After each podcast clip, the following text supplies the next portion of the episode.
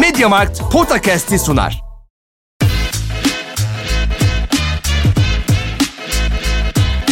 Potakast.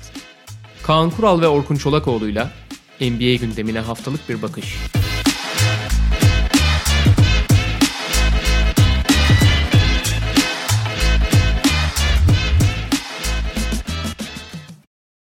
Merhaba, Mediamarkt'ın destekleriyle yayınladığımız Podcast'in yeni sezonunun ilk bölümüne hoş geldiniz. Kaan Kural'la birlikteyiz. Hoş geldin Kaan abi. Hoş bulduk. 11. sezona giriyoruz be abi.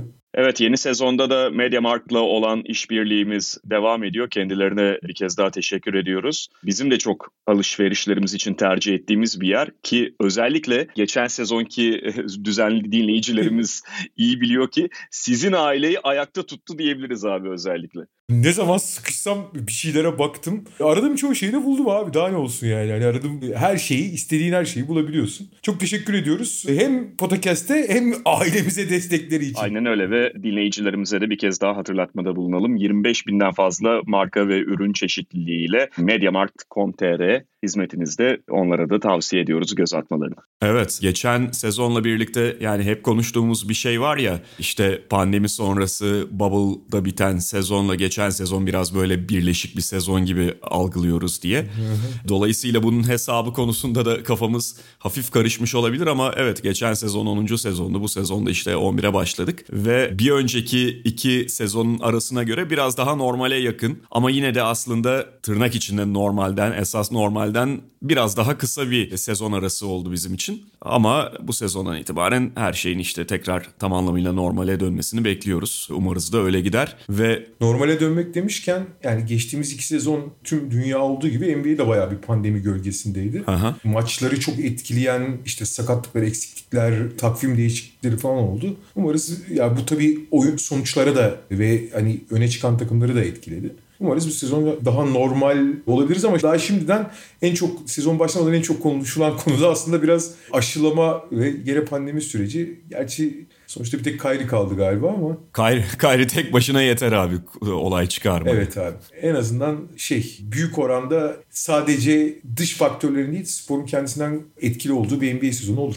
Evet kesinlikle yani tabii ki işte 4 aylık zorunlu bir ara sonrasında spor önümüze sunulduğunda seyircisiz de olsa farklı alıştığımızdan çok farklı ve idealden uzak şartlarda da olsa biz onu tüketmeye, izlemeye hazırdık. Keyif de aldık ama bununla birlikte tabii ki her şeyi normalinde yaşamak hepimizin istediği şey ve sonuçta mesela bazı takımları bazı oyuncuları düşünürken ki sezon başlarken böyle biraz işte hafızanın zihnin tozunu almak gerekiyor. Şeyi çok yaptığımı şeye çok gittiğimi kafamın gittiğini fark ettim. Muhtemelen sende de oluyordur çoğu kişide de oluyordur. Yani geçen sezonki bazı böyle yükselişleri bazı patlamaları istatistik yükselişlerini belli oyuncuların sürpriz olarak nitelendirilebilecek performanslarını çok şüpheyle birlikte değerlendirmeye çalışıyorum.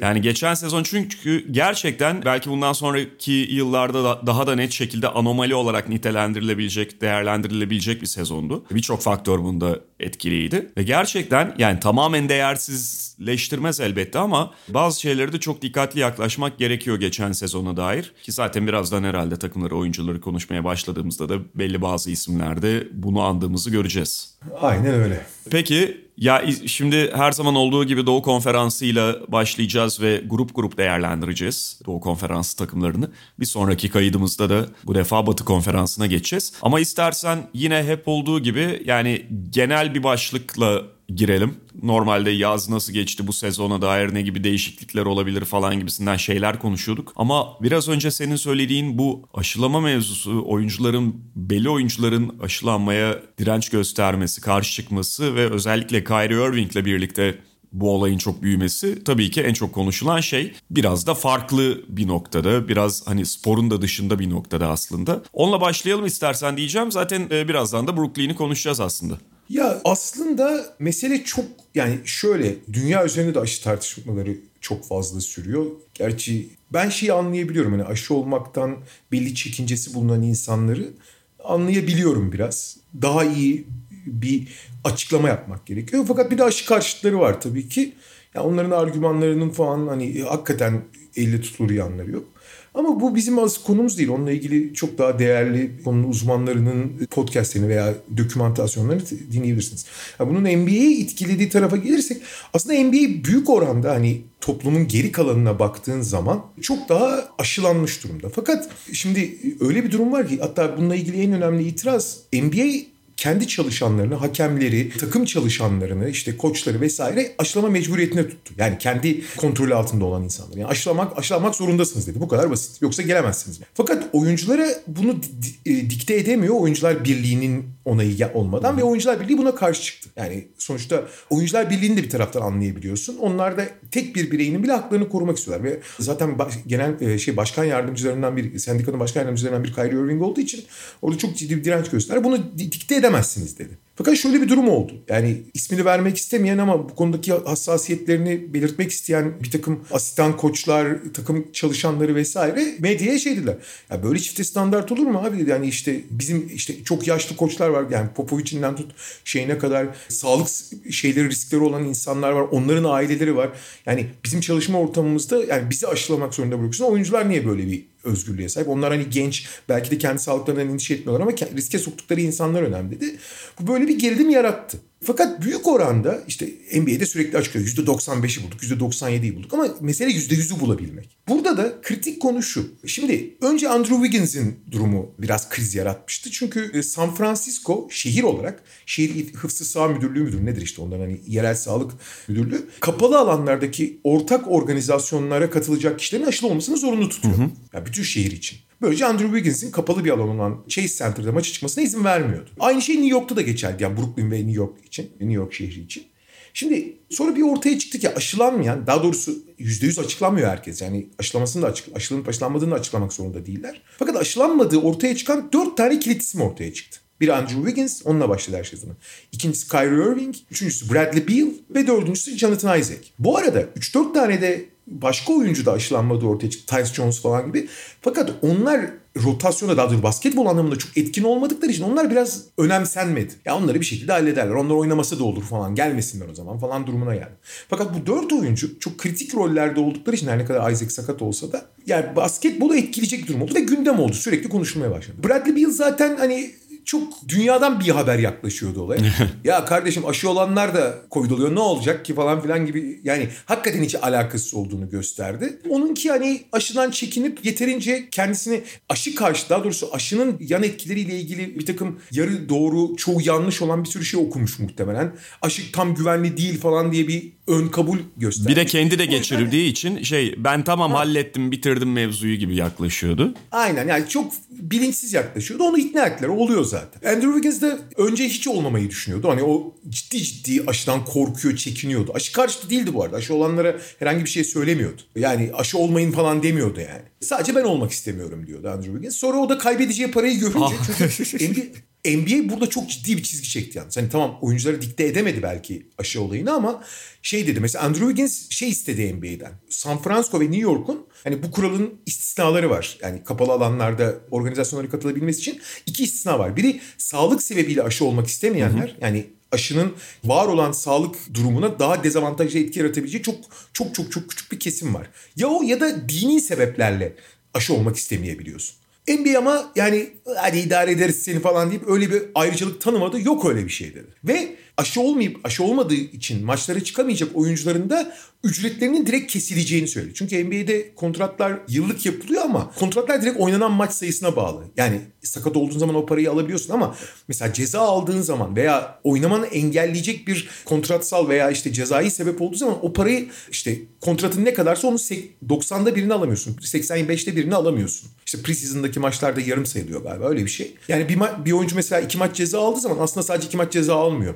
20 milyon dolarlık kontratı varsa neredeyse işte 600-700 bin dolar ceza almış oluyor. Bu da benzer durumda. NBA'de dedi ki oynayamayacağınız maçlarda yani sahada var olmanıza engel olan bir durum olduğu zaman sizi bağlayan parasını alamazsın. Hı hı. Ki genelde biliyorsun NBA e, o tip konularda çok şey yapıyor. Takımlar da şey yapıyor. Oyunculara çok iltimaslı davranıyorlar yani. Hani tamam tamam hadi sen paranı al falan diye. Para çünkü çok üçüncü planda ama bunu da bir yaptırım olarak ortaya koyunca mesela Andrew Wiggins de ulan bir baktı bir hesap yaptı kafasında 15 milyon dolara yakın bir para kaybediyor. Hemen aşı olmaya karar verdi. Bradley Beal de oldu. Jonathan Isaac'in durumu çok farklı. Jonathan Isaac'in ki gerçekten dini bir durum. Adam zaten papaz. 21 yaşında papaz olmuş. Hı hı. Gerçekten resmi papaz yani. Ve onun bağlı olduğu kilise ki hani Hristiyan dininin alt mezheplerini çok bilemiyorum ama hani o konuda çok katı duruyor. Jonathan Isaac olmayacak. Fakat o da bu sebepten ve bu kontekste yaklaştığı için o da dışarıda. Geriye bir tek Kyrie Irving kaldı. Yani bir problem karakter olarak ve oynamaması. Yani Jonathan Isaac sakat tabii şu anda. Bu sezon ne zaman oynayacağı da belli değil. Fakat Kyrie Irving Abi gene geçenlerde açıklama yaptı. Biliyorsun genelde abuk subuk şeyler söylüyor. Sonra öyle demeçler veriyor ki hani algılayamıyorsun tam ne demek istediğini. Ama çok net bir şekilde aşı karşıtı Kyrie. Ve aşı gerçek bilinç insandadır. Bizi dikte edemezler falan filan diye aşı karşıtlığı da yapıyor. Ve ne olacağı belli değil şu anda. Yani belli olan şu New York kesinlikle izin vermiyor şehir olarak. Maçlara çıkmasına izin yok. Zaten New York'taki kampa da katılamadı. Katılamadı önce sonra San Diego'da, Kaliforniya'daki e, kampa katıldı. Şimdi yalnız New York eyaleti küçük bir kıyak çekmiş. Brooklyn'in şey tesislerini, antrenman tesislerini özel alan kabul ettiği Ofis alanı kabul ediyor. Maç... Çalışma alanı evet. kabul edici, evet. ediyorlar. E, maça çıkamayacak ama. Böyle bir durum var şu an. Evet ama Barclays Center farklı bir yer. Orası şey topluluğa açık alan. Diğeri Brooklyn'in tesisleri ofis alanı gibi bir tam ifadeyi unuttum. Ama ona benzer bir kategori altında değerlendirildiği için Kyrie Irving idmanlara katılabilecek. Ama mesela dün Kevin Durant de işte maçtan sonra basın toplantısında yani biz onu sadece idmanlar ya da işte deplasman maçları için falan değil bir bütünde yanımızda görmek istiyoruz dedi. O da aslında biraz mesaj tabii Kyrie Irving'e fakat diğer taraftan işin kötüsü hani bu Kevin Durant'ten yani takım içerisinde en azından algılanan şekilde en yakındaki insan olan Kevin Durant'ten de gelse ya da işte sezonun yarısını kaçırma böyle saçma sapan ucube bir durumun içerisinde kalma tehlikesi de önünde dursa Kyrie Irving bir şeyi inada bindirebilir pekala bunu biliyoruz. Yani oradaki figürün Kyrie Irving olması da bu işi biraz daha ilginç ve biraz daha özellikle Brooklyn açısından sıkıntılı hale sokuyor. Ve Kyrie Irving'in o Don Quixote'luk ha. Iı, durumundan çok mutlu olduğunu da biliyoruz. Aynen yani. ha oraya gelecektim. Yani Kyrie Irving Şimdi mesela Andrew Wiggins örneğini verdik. Andrew Wiggins ulan Allah para gidiyor falan diye bir anda dönebilir. Hı hı. Andrew Wiggins'ten çok daha yüksek profil, Kyrie Irving profilinde başka bir oyuncu da atıyorum. Yani Bradley Beal da mesela benzer bir duruma gitseydi işi bu dönüşü yapabilirdi. Kyrie Irving'in 80 milyon dolar da olsa gidecek para. Ne bileyim kariyerini de hatta bak kariyerinin bugün bitirme pahasına bu duruşu devam ettireceğini biliyoruz. Zaten şey oldu. Dedikodu çıktı işte Kyrie'yi takas edebilir evet. Brooklyn diye. Öyle bir şey pek yok da Kyrie direkt hani bu dedikoduya karşı direkt emekli olurum dedi ya. Bırakırım basketbolu. Evet. Ve yapar, yapar yani. Yapar Yani işi esas tehlikeli hale getiren bu. Ve mesela işte bir taraftan e, yine birazdan konuşacağımız Ben Simmons mevzusu falan NBA'yi çok meşgul ederken gündemi Kyrie sonra sonra tam hazırlık kampı açılırken konuşulmaya başladı. Çünkü o konu tam anlamıyla ortaya çıktı. İşte medya mensupları Kyrie Irving'e tabii sorular soracaktı. Onu uzakta tuttular vesaire. Antrenmanlara katılımı ne olacak? Bütün, bütün bunlar biraz daha ciddi mevzular haline geldi. Ve şimdi Kyrie Irving'le Nets devam edebilecek mi? Burada Kyrie Irving bir geri adım atmadığı halde Nets'in tutumu ne olacak? Takas mı edecekler? Etmeye karar verirlerse hangi noktada edebilirler? Etmeye karar verdiler diyelim. Hangi takım Kyrie Irving'i bu haliyle Kimse alır? Ha. Yani bütün bunlar acayip bir bilinmeze yol açıyor ve aslında bu tip sorunlar yaşanmasa NBA'in bu sezona en büyük favori olarak girecek takımdan bahsediyoruz. Kyrie bugün hemen hemen kimse istemez. Çünkü Kyrie'nin nasıl bir baş ağrısı olduğunu biliyoruz. Ve Kyrie Brooklyn'de işte başta Steve Nash ve yani Kevin Durant ve yani James Harden dünyanın en rahat adamı tamam mı? Kevin Durant de apayrı bir ütopik mükemmeliyetçi ve arkadaşı Kyrie'nin. Steve Nash de böyle adamları yönetmeyi biliyor. O yüzden idare ettiler. Geçen sene Kyrie'nin yarattığı sorunları düşünsene abi. Yani başka bir takımda bunlar nasıl krizler yaratırdı? Veya ve e, herhangi bir takımda olduğunu düşün. Yani böyle ayrıcalıklı davranılan bir oyuncunun ne kimya oluştur oluşturabilir? Sürekli bir yerlerden farklı dinamikler yaratıp negatif enerji yaratabilir. Kimse istemez böyle bir derdi. Evet yetenek olarak olağanüstü bir oyuncu. Hı hı. Sadece sadece Brooklyn barındırabiliyordu onu. Kevin Durant'in, James Harden'ın ve Steve Nash'in karakterlerinden dolayı. Geçen sene abi sezonun orsa e, canım sıkıldı dedi. Çekti gitti yani abi. Şimdi bunun o birkaç maç oynamaması çok dert değil ama onun takıma yaratacağı şeyi düşünsene. Ulan 82 başka bir maratondasın. Nasıl bir uyum yakalayacaksın? Nasıl bir görev paylaşımı? Nasıl bir işte kardeşlik takımı yaratacaksın? Ya böyle bir ayrıcalık olmaz yani. Hani kimse bunu şey kabul etmez. Sadece bu takım kabul edebilir. Ama bence o bağ da biraz hafif zedeleniyor gibi. Kevin Durant'in son açıklaması şey dedi ya bizim Kyrie'ye bütün sezon Aha. ihtiyacımız öyle part time olmaz o iş dedi. Evet. Ve çok Durant o tip konularda biraz daha ya biz işte Kyrie, geçen sene mesela olduğunda biz Kyrie'yi tanıyoruz. Kyrie ile birlikte yola, yola devam ediyoruz. Ona gerekli alanı bırakıyoruz falan demişti. Sefer öyle demedi abi. Hatta Steve Nash'in de yine bir gün önce yani o maçtan Milwaukee ile oynadıkları maçtan bir gün önce olması lazım bir açıklaması var. O da bence dikkat çekiciydi. Şeyi sordular bu işte Brooklyn'in tesislerinin statüsünün değişmesinden önce yani bu adam antrenmanlara katılamayacaksa sizin formülünüz ne olacak gibi bir durum vardı ve opsiyonlardan biri de Nets'in şehir dışında bir yer kiralayıp orada geçici olarak idmanlarını yapmasıydı biliyorsun. Eyalet sınırının dışında. Steve Nash'e onu sorduklarında kesinlikle öyle bir şey olmayacak dedi. Yani bizim evimiz burası öyle çözümlere de yönel, yönelmeyeceğiz dedi. Şimdi bu çok normal bir cevap olarak gözükebilir ama senin de az önce ifade ettiğin Nets'in yıldızlarını ne pahasına olursa olsun sarıp sarmalama tutumundan biraz farklılaştığını biraz farklı yöne gittiğini gö- gösteriyor özellikle bu durumda. Başka bir durumda yine starlarını koruyucu olabilir Nets ama burada Kyrie Irving durumunda artık yeter dediklerini hissedebiliyoruz. Evet. Bu konuda başka söyleyeceğim bir şey yoksa Brooklyn'le ilgili yazılan kitaptaki hikaye de çok acayip. Onu konuşmuştuk. İstersen. Brooklyn'le bu arada devam edelim. Yani işte derecelere göre Evet, gidiyoruz ama zaten Philadelphia ile Brooklyn arasında geçen sene çok fark yoktu. Dolayısıyla Atlantik grubuna Brooklyn'le de başlayabiliriz. Sen istersen o kitaptaki şeyle başla. Brooklyn ve işte Brooklyn'in el değiştirmesi, yeni takımın kurulması ile ilgili bir kitap yazdı ve kitabın içinde daha yani çok dikkat çekmeyen bir bölüm bir anda gündeme geldi ve Brooklyn bu arada şeye soruşturmaya alındı. Olay da şu. Brooklyn oyuncuları için şehrin merkezinde hemen Brooklyn salonunun orada acayip bir tane rezidansta birer tane ev tutmuş ve oyuncuların kullanımını açmış. Ve işte oyuncular buraya sevgilerini, metreslerini falan getirip partiliyorlarmış falan filan. Şimdi bu hani pek çok takımın oyuncularına nasıl prens gibi muamele yaptığını biliyoruz. Fakat burada şöyle bir durum var. Bu bahsedilen evler, evlerin tanesi 10 milyon, 15 milyon dolar evler. Yani yıllık kirası milyon dolara yaklaşıyor yani. Bu da salary cap'i delen bir şey. Yani oyuncu NBA'deki salary cap dengesi yani oyuncuların takımların hepsinin oyunculara aynı parayı verebiliyor olması gerekiyor ki hani rekabetçi denge sağlansın. Fakat bu tip ekstra şeyler, ekstra benefitler hani o paranın üstüne ekstra kazanç demek oyuncular için. Şimdi bir işin ahlaki tarafı var orayı kimse umurunda değil zaten yani oyuncular orada yapmasa başka yerde yapar yani. Hani o eşleriyle falan ilgilendiren bir sorun. Fakat bu salary cap'i deliyor olma hikayesi bayağı büyük bir sansasyon yarattı.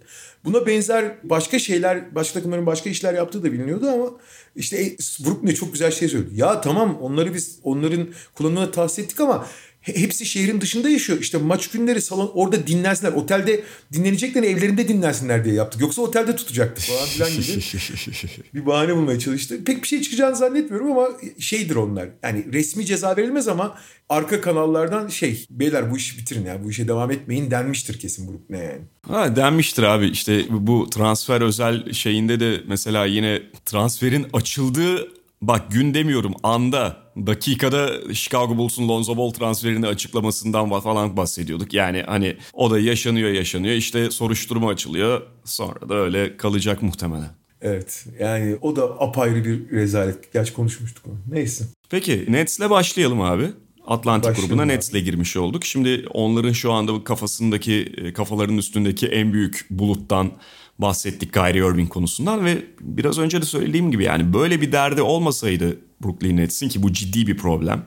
Nereye gideceğini, onları nereye götüreceğini henüz kestiremediğimiz bir mevzu. Ama her şey normal olsaydı bence bildiğim kadarıyla sence ve birçoklarına göre ağırlık bu yönde sezona en büyük favori olarak, şampiyonluğun en büyük favorisi oluyor olarak giriyordu Brooklyn Nets. Zaten geçen sezon nihayetinde şampiyonluğa erişen Milwaukee Bucks'a çok ufak bir farkla Kevin Durant'in o ucuyla ayağı çizgiye basan ayağı sebebiyle kaybettiklerini ve oraya giderken de iş Kyrie Irving'den işte 3. maçtan itibaren faydalanamadıklarını, James Harden'ın zaten sakat olduğunu falan unutmayalım. Her şeyin normal gitmesi, herkesin sağlıklı olması durumunda bu takım sezona en büyük favori olarak girecekti. Ama işte bu Irving konusu çıktı sonrasında da. Yaz dönemine baktığımızda da Tabii ki çok çok dramatik hamle yapmadılar. Zaten takımın omurgası ve yıldızları belli ama Paddy Mills gibi işte James Johnson gibi bence bu takıma gerçekten iyi oturan detay ve 9. 10. parça. Paddy Mills biraz daha yukarıda olabilir gerçi hiyerarşide. isimler aldılar. Paddy Mills özellikle çok değerli. Bir de üstüne Lamarcus Aldridge de geri döndü. Geçen sezonun ortasında basketbolu bırakmıştı. O da geri döndü.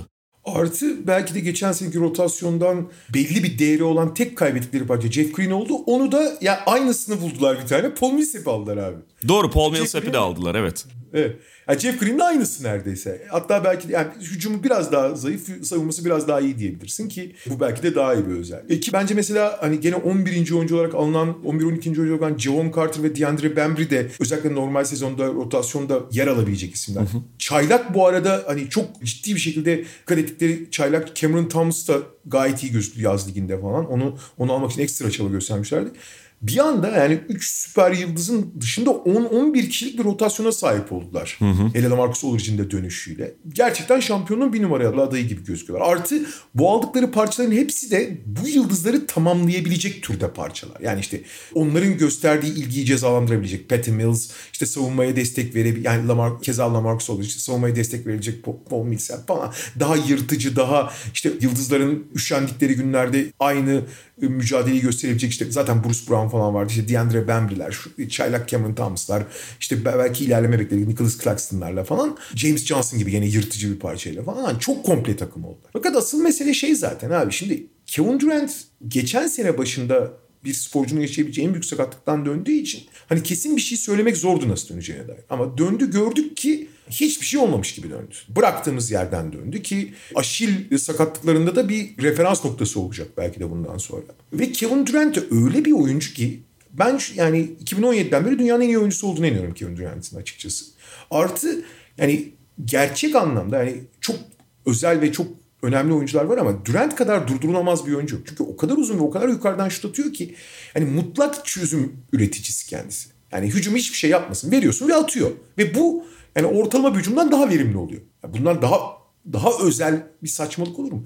Fakat Durant'i mesela diğer çok çok önemli yıldızlar hatta belki de Durant'in önüne koyacağın yıldızlar işte ne bileyim Kawhi'dir, LeBron'dur, Doncic'tir vesaire hani yok içtir kim diyorsan de farklı kılan Durant oyunun hem merkezinde hem tamamlayıcısı olarak oynayabiliyor.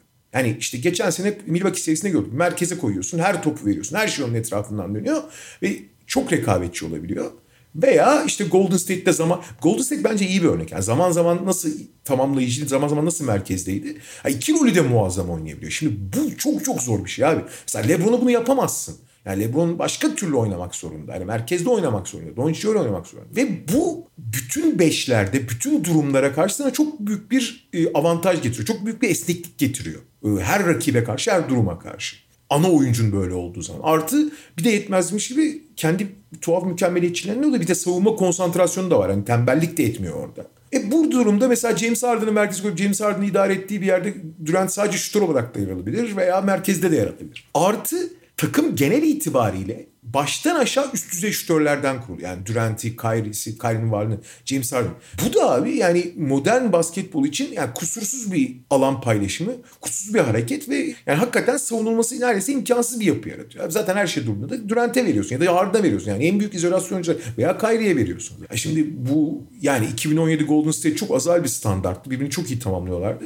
Brooklyn'de belki birbirini tamamlama özellikleri bir Golden State ölçeğinde olmasa da birbirinin yeteneklerinin önüne çıkmayan bir düzen ve gerçekten durdurulamayan bir düzen yaratılmış. En azından hücum ihtimaliyle yaratılabilmiş durumda. Hı. Savunma ki gördük ki geçen sene yaratılan havada savunmada da en azından çabayla belli bir seviyeye kadar geldi. Vasatı buldular. Hı hı. Bu da yeterli zaten yani. Daha fazlasını istemiyorsun ki savunmada. E abi yani Harden geldikten sonra Kyrie'nin tamamen bitirici role görüp Harden'ın tamamen topa sahip olması onların bütün temel teknik sorunlarını çözmüştü. Bu senaryoda da net bir şekilde bir numaralı şampiyonluk favorisi olarak sezona giriyorlardı. Bu Kyrie olayına kadar. Kyrie oynamasa bile şampiyonun en büyük favorilerinden biriler bence yalnız. Tabii ama işte en büyük favorilerden biri olmakla en büyük favori olmak arasında bir fark var ve yani var, var, evet. bu Kyrie problemi olmasaydı bence net bir numaraydı. yani işte Brooklyn ve ondan sonrakiler diye başlıyorduk. E, ama Kyrie Irving konusu, Kyrie Irving'den tam faydalanamama hali, bir takas durumu olursa bilmem ne, yani Kyrie Irving'in işte ne yapacağını hiç kestiremiyoruz. E, bir öngörüde bulunmak zor. O zaman konumları ne olur? Ya evet yine bak Kyrie Irving sezon kapattıracak bir sakatlık yaşamış olsun ve hiç yani takastan falan da bahsetmiyor olsaydık. James Harden, Kevin Durant, Kyrie Irving yerine işte her kimi koyarlarsa Joe Harris, LaMarcus Aldridge, Patty Mills bilmem ne onlarla evet bence de yine bir şampiyonluk adayı. Ama tabii Kyrie Irving de oraya ekstra bir şey koyuyordu. Acayip bir ekstra oluyordu ve diğer takımların da önüne net biçimde çıkarıyordu Brooklyn Nets'i. Bu statü şu anda askıda kalıyor Kyrie Irving'in durumuyla birlikte. Fakat yani senin de söylediğin gibi bir kere Harden, Irving, Durant zaten savunmayı bir tarafa bırakalım. Hücum anlamında bir araya gelmiş en kuvvetli üçlü muhtemelen. NBA tarihinde. Yani Golden State o konuda abi biz de fena değildik diyebilir de en iyi en iyi 2-3'ten biri değil. Bence şöyle abi yani parçaların birbirine uyumundan ziyade yan yana aynı takımda ha, evet, oynamış evet. en kuvvetli hücumcular olarak Doğru. değerlendirildi. O, konu, o konuda haklısın. O konuda haklısın. Çünkü yani orada evet dörtlü olarak bir de Draymond Green'in katalizör rolüyle birlikte çok farklı bir yere iş gidiyordu top trafiği anlamında. Yine yine de abi Durant, Steph yani Durant zaten aynı tamam Durant'i çıkar. Hani Kyrie Harden'a karşı Steph Clay e, fena değil abi Steph Clay'de yani Harden Kyrie'den çok da geride koymazsın, geriye koymazsın. Tabii. Yani. Belki şöyle ifade etmek lazım. Birebir gücü olarak en kuvvetlisi burada. Ha evet. Birebir gücü olarak kesin. Birebir gücü olarak haklısın. Genel toplam hücumda kafa kafaya diyelim ki ulan verdiğini kıyasladığımız örnekle tarihin en büyük hücum takımından bahsediyoruz. Aynen öyle. Ki bu kadar fazla birebir hücum tehdidine sahip olmak yani onların birbiriyle çatışmadığı noktada elbette çok acayip bir güç sağlıyor. Bizim de zaten geçen sene en son Harden takası yapıldığında bu takımla ilgili en büyük soru işaretimiz bu karakterlerin çatışma ihtimaliydi. Onun en azından kısa vadede diyebileceğimiz bir sürede çok fazla yaşanmadığını gördük. İyi anlaşıyorlardı. Herkes bir, bir rolünü bulmuştu. Fakat şimdi bu Kyrie Irving olayı bir kere şu anda bir bulut yaratıyor takımın üstünde. Ondan sonra takıma döndüğünde de Beraberinde başka problemler belki gelebilir. Ama takımın durumu bu. Yan parçalar gayet iyi. Ben yine yani en fa- yani Kyrie Irving şeyi bir kenara en büyük problemlerinin uzun konusunda olabileceğini düşünüyorum. Daha ileriye gittikleri noktalarda. E, normal sezon için değil. Ama o da sonraki bir problem. Yine çok büyük bir favori olarak sezona giriyorlar. Philadelphia ile devam edelim başı acayip belada. evet yani bu Kyrie Irving konusu biraz dikkatleri hafif üzerlerinden çeker gibi oldu ama tam anlamıyla da değil aslında. Çünkü yazdan beri zaten gelen, geleceği de belli olan bir Ben Simmons problemi vardı. Ben Simmons ben bu takımda artık oynamam dedi. E zaten hani Daryl Morey'nin ve takımın da sadece Daryl Morey değil Joel Embiid'den, Doug Rivers'tan da bahsedebiliriz burada. Ben Simmons'la devam etmek istemedikleri aşikar. Ama Daryl Morey tabii ki herhangi bir oyuncu gibi takas etmek istemiyor Ben Simmons'ı. Karşılığında ciddi şeyler almak istiyor. Öyle draft hakkı falan da değil. Çünkü takımın bir şampiyonluk adayı statüsü var ve bunu direkt olarak devam ettirecek parçaları takıma katmak istiyor çok haklı. Ama şu anda hani Ben Simmons'ın kampa katılmaması, diğer takımların Philadelphia'ya onlar zaten bunlar takas yapmaya mecbur dur bakalım diye yaklaşmaları. Artı bunun yanında Ben Simmons'ın her takım için monte edilmesi çok zor bir parçası olmasından ötürü çoğu takımın da Ben Simmons'ı düşünmemesi, sınırlı sayıda takımın Ben Simmons takasına açık konumda gözükmesi bütün bunlar durumu çok zorlaştırıyor. Nitekim bugün itibarıyla işte Ben Simmons'ı alabilecek takımlar diye Amerikan medyasında dolanan takım isimlerine baktığımızda yani bir elin parmaklarını çok e, geçmediğini, orada kaldığını görüyoruz. Nedir işte Minnesota, Indiana'dan bahsediliyor. San Antonio'nun ismi çok geçiyor. Kim Toronto ismi bir ara dolanıyordu ve çok az da biraz da Sacramento. Ha, bir de Sacramento. Mesela son dönemde bir Brooklyn bu Kyrie Irving konusundan ötürü ortaya atıldı ama onu ortaya atan bile hemen beraberinde ya öyle şey olmaz Brooklyn ona yanaşmaz. E, diğer taraftan Philadelphia niye alsın falan şeklinde karşı görüş bildiriyor. Dediğimiz gibi yani 4-5 takımdan burada bahsedebiliyoruz ve e, onlarla da henüz bir şeye varabilmiş değil. Hatta ilerleme kaydettiği yönünde bile bir haber yok Philadelphia'nın. Valla yazın Daryl Morey bence çok çalışmıştır Ben Simmons'ı takas etmeye. Zaten takasların efendisi kendisi ama edemedi belli ki. Hı hı. Çünkü abi Atlanta eğlendikten sonra verilen demeçlere bakarsan köprüleri bayağı yakmıştı Philadelphia. Yani Joel Embiid'in direkt Ben Simmons'ı suçlayan abi bakıyorum dönüyorum seriye de boş turnike atmak yerine pas veren Ben Simmons vardı dedi. Şeyde Doug Rivers'da şampiyon olacak bir takımın oyun kurucusu olacağına inanmıyorum dedi. Ondan daha ne olacak yani?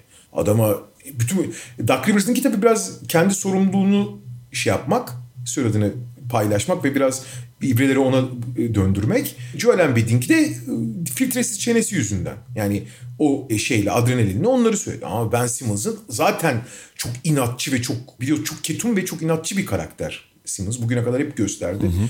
İşte şut atması, şut atma konusunda inat ediyor resmen. Yani girmese bile atlıyorlardı. Hatta Brett Brown hatırlıyorsun. İki sezon önce Brett Brown varken bu sezon atacağım demişti. Maç başına en az iki tane atacağım, deneyeceğim demişti. Atmadı ama denemiyor bile yani. Zaten hiç çok az demeç veren, Kavay'dan hallice duygularını belli etmeyen falan bir karakter.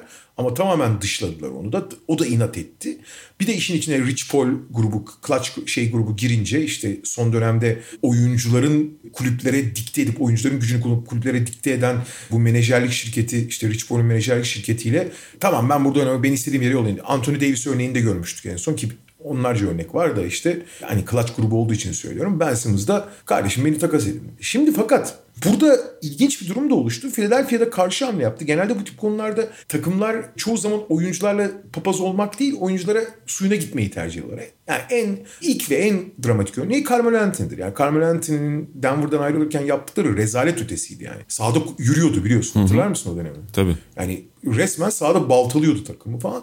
Ona rağmen aman abi falan deyip hani bir şekilde onu takas etmeye çalışıyor. Zaten takas değeri düşmesin ya da o daha ilerleyen senelerde işte oyuncusuna şey yapan ne derler sahip gibi davranan oyuncuya saygı göstermeyen takım olmayı istemiyorlar. Bunun en basit örneklerinden biri de Bubble'da Victor Oladipo Indiana hikayesiydi. Biliyorsun Bubble'a gelmek istemeyen oyunculara izin vermişti NBA ama şey demişti. Bubble'a gelmez gelmek istemiyorsanız e, yılın işte o dönemde oynanacak ücretleri alamazsınız demişti. Ama işte Oladipo gelmek istemiyordu. Indiana şey demişti. Yok biz senin paranı vereceğiz merak etme gelmesen de olur demişti. Hani kötü gözükmemek için. Ki öyle oluyor genelde. Gerçi Oladipo sonra geldi ama. Fakat şey dedi Philadelphia. Abi sen antrenmanlara gelmiyorsan biz senin de paranı vermiyoruz dedi. Bu kadar basit. Kontrat net bir şekilde zaten abi. Yani zaten ne olabilir ki? Ya kontrat dediğin temelde şey Kardeşim işte ben sana şu kadar para vereceğim. Sen de karşında basketbol oynayacaksın. Sen basketbol oynayacaksın. Ben de sana parayı vermiyorum. Bu kadar basit yani. İşte ilk ödemeyi yapmadılar. Gerçi ödeme maçların oynanmasına bağlı. Ön ödemeydi o ama. Oynamayacak ama bu bir kriz olduğu kesin. Ve artık bence geri dönüşte yok. Yani Doug Rivers çok güzel re, geri vitesler falan yapıp duruyor falan ama o iş kurtulmaz yani. Hani Simmons burada yani ne takım ne Simmons bu evliliği kabul etmez. O bir şekilde Daryl Morey ne kadar aza razı olursa ya da bir takım ne kadar o riski almak isterse o iş olacak bir yerde yani. Belki çok kısa bir süre hani hala sağlıklı olduğunu göstermek için takımla belki bir maça falan çıkıp bir şey deneyebilir ama sezonun tamamlama ihtimali yok gibi geliyor bana. Sporda her şey oluyor ama bu en düşük ihtimallerden biri. Senin söylediğin konu da çok önemli. Ben Simmons takas edilmesi de dünya, yani belli bir seviyenin üzerindeki oyuncular arasında takas edilmesi en zor oyuncu belki de. Kontratıyla bağlantılı değil bu. Hani oyun kimliği olarak bir yere monte edilmesi o kadar zor ki. Hı hı. Hani her şey. Embiid mesela çok güzel bir şey söyledi. Çok da mantıklı. Ulan ilk günden beri her şey Ben Simmons'ın barınabilmesi için yapıldı takım mühendisliğinde dedi. Yani Ben Simmons'ı şut atmayan bir oyun kurucu olarak, fizikli bir oyun kurucu olarak onun onu en iyi tamamlayacak oyuncular üzerinden kurgulandı bütün yapı. Joel Embiid düşüncelerek kurgulanmadı yani evet. mesela. Çünkü monte edilmesi daha zor oyuncu Ben Simmons. Herkes için bu zorluk geçerli. Bugün abi işte hani ciddi hedefleri olan ama sınırlı bir takım olduğunu düşün. Mesela atıyorum ne diyeyim mesela sana Memphis olduğunu düşün mesela. Abi üç kere düşünürsün ya da herhangi bir takım üç kere düşünürsün abi ben siz nasıl monte edeceğim ben diye yani. Embiid şey dedi işte Butler'ı da senin için Butler'dan evet. vazgeçildi falan. Yani temelde ne istediyseniz verdik dedi abi. evet abi. Fakat şimdi bu krizle başlıyorlar sonra. Şimdi öyle de bir durum var ki bunun yan etkisi olarak yıllar içinde bu takım ikinci bir top yönlendirici, ikinci bir oyun kurucu pek almadı. Yani yedek oyun kurucular dışında. Şimdi Ben Simmons'ı denklemden çektiğin zaman çok ciddi bir teknik sorun ortaya çıkıyor. Oyun kurucu. Top yönlendirici. Hı hı. Abi şimdi Shake Milton, Seth Curry, Tyrese Maxey kısmen bu rolleri oynayabilen oyuncular ama hepsi yarım yamalak bu konuda yani. Yani Shake Milton'ı biliyorsun sadece atmaya odaklı. Seth Curry son yıllarda biraz yapabiliyor ama aday değil. İşte Tyrese Maxey'i monte etmek istiyor ama o da tam bir oyun kurucu değil. Hı hı. Çünkü Simmons topu tamamen yönlendiriyordu. Ve onun alternatifi olabilecek bir şey de yok. Yani öyle bir ciddi bir kadro boşluğu da var. Ama e, şimdi Simmons takası olmadan bu takımın son halini bilemiyoruz ama işte CJ McCollum en mantıklı şey olarak konuşuluyor. Ne olursa olsun. Fakat şöyle bir şey var. Simmons takasıyla o top yönlendirici boşluğunu kısmen doldurabilecek ki CJ McCollum da buna şey değil. Çözüm değil ama hani bunu kolektif bir şekilde hallederiz, halledebiliriz falan gibi düşünüyorlarsa Simmons'sız bu takımın çok daha dengeli olması mümkün. Dengeli olmak demek iyi onları şampiyonluk hedefleri doğrultusunda en azından şampiyonluk adayları arasında tutar mı? O biraz soru işareti. O soru işaretini yaratan ana unsur da diğer oyuncuların bu boşluğu nasıl dolduracağı ile ilgili. Ama bu takımın hala çok iyi bir takım oldu. Yani Tobias Harris'in geçen sezon çıktığı çizgiyi koruyacağını varsayarsak Tobias Harris çok güvenilir işte iki taraflı oynayan bir nevi Chris Middleton'ımsı bir role bölünmüştü. Yani Hı-hı. ikinci planda kalıp ama aynı zamanda ciddi bir skor silahına dönüşmüş dört numarada. Joel Embiid zaten sağlıklı kaldığı sürece ligin yani geçen sene tüm sezonu oynasa MVP ödülü için yani muhtemelen yarım adım önde olacaktı yok içi oranla. Yani ligin en iyi oyuncusu, en etkili oyuncusu ve geçen sezon çok ciddi bir değişim de yaşadı Embiid unutmayalım. Yani Embiid zaten çok çok özel bir oyuncuydu. Geçen sene ciddi bir sıçrama yaptı. Embiid ve işte orta mesafede oynayabilen, içeriden dışarıdan acayip üretebilen bir oyuncu olarak ligin en yani MVP lan daha ne olsun yani. Ve bunların etrafında işte Danny Green gibi hani artık ne olduğu belli olan ama 3 görevlerini tamamlayan bir oyuncu. Set, yani birkaç tane de şütör ekleyebildiğin zaman işte Simmons denklemini çıkarıp gerçek şütörleri ekleyebildiğin zaman abi bu sahayı çok iyi yayılan Embiid'e Embiid'in bir adım daha ileri atabileceği, daha rahat hareket edebileceği ortam yaratıp gerçekten çok tehlikeli. Zaten Embiid gibi bir silahın olduğu zaman otomatikman belli bir seviyeye giriyorsun. E onu tamamlayacak dengeli bir takım olduğun zaman da bu seni ciddi anlamda sağlıklı bir Embiid'le tabii ki Embiid'in her zaman soru işareti, üzerindeki soru işareti o.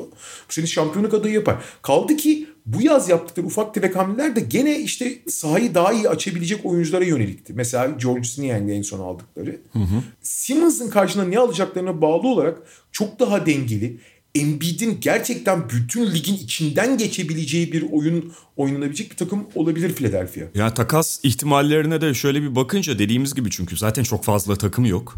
insanın mantığına oturan. Mesela Indiana çok dillendiriliyor ama ben Indiana ile Philadelphia arasında bir takas kuramıyorum kafamda. Evet. Belki bilmediğimiz şu anda hani kafada oturtamadığımız şekilde üçüncü bir takımla bu mümkün olabilir ama çünkü çok temel bir şey var. Indiana kimlerden kurtulmak istiyor? İşte Domantas Sabonis ve Miles Turner yan yana bir fazlalık haline geldiklerinden o pivotlarından bir tanesini vermek istiyor. Sixers'ın öyle bir ihtiyacı yok. Şimdi Brogdon'ı gözüne kestirmiş olabilir Sixers. En mantıklısı o Philadelphia tarafına ihtiyaç tarafından baktığımızda e, Indiana neden Brogdon'u verip bir tane daha şut atamayan oyuncu alsın? Zaten spacing problemleri olabilecekken. Yani Indiana dolayısıyla istekli olabilir ama parçalar itibariyle çok uymuyor. Orada Minnesota çok mantıklı gözüküyor. Çünkü zaten Carl Anthony Towns falan o tayfayla bir arkadaşlığı var ve hani takımın da bütün denemelerine rağmen takıldığı seviye belli. En azından Ben Simmons... Artı teorik olarak Ben Simmons'ın beraber oynamasına en uygun oyun stiline sahip olsun Carl Anthony Towns. Aynen öyle. E, şey takımın kötü bir savunması var. Ben Simmons bunu yukarıya çekebilecek bir oyuncu. Carl Anthony Towns'ın da bir sezonu sağlıklı geçirmesiyle birlikte. Yani sağlıklı bir Towns ve oraya iyi bir savunmacının eklen Simmons gibi iyi bir savunmacının eklenmesiyle Minnesota savunması diğer yan parçalarla birlikte gerçekten dramatik bir atlama yapabilir önceki sezonlara kıyasla. Hani D'Angelo Russell'daki denemeden başarısız çık çıktıkları ya da çıkmak üzere oldukları da aşikar. Pekala bu olabilir. Minnesota'nın da D'Angelo Russell'la henüz yol ayırmaya çok hazır olmadığı falan söyleniyor. Ben onu yani özellikle oradaki GM değişikliğinden sonra, yönetim değişikliğinden sonra biraz çok da önemsemiyorum ama diğer taraftan Philadelphia gözünden ve Daryl Morey gözünden baktığımda da D'Angelo Russell artı birkaç parçaya onun ikna olmasının da çok kolay olmadığını düşünüyorum. Ben de. Yani Daryl Morey'nin de ne kadar şey bir pazarlıkçı olduğunu biliyoruz çünkü. Ya bırak ne D'Angelo Russell diye yaklaşıyor olabilir Minnesota ile görüşmeleri. Artı müthiş analitik bir GM olduğu için kağıt üzerinde göründüğünden daha büyük sorunlar yarattığını biliyor D'Angelo Russell. Yani bu da çok büyük bir bilinmez ve maalesef böyle bir şeyle giriyor sezona Philadelphia. New York'la devam edelim. Bu arada yine iyi bir takım olduğunda hemfikiriz ama değil mi? Ya tabii ki. Tabii ki ama... Yani Embiid sağlıklı olduğu sürece yani durdurulamaz bir güce sahipler yani. Öyle ama bu mevzu çözülmedikçe yani Ben Simmons'ın artık tekrar takıma katılmasını beklemiyoruz ama buradan bir takas ortaya çıkmadıkça ve takastan da kastım benim draft hakları falan değil direkt olarak hemen katkı yapabilecek parçalardan bahsediyorum. Bir şampiyonluk adayından aşağı inmiş olacaklar statü olarak. New York Knicks en hareketli yazlardan birini geçirdi ki onların hamlelerini biz aslında bu transfer özel bölümümüzde konuşmuştuk. Geçen sene zaten beklentileri aşan bir Knicks vardı. İşte 41 galibiyet 31 mağlubiyet.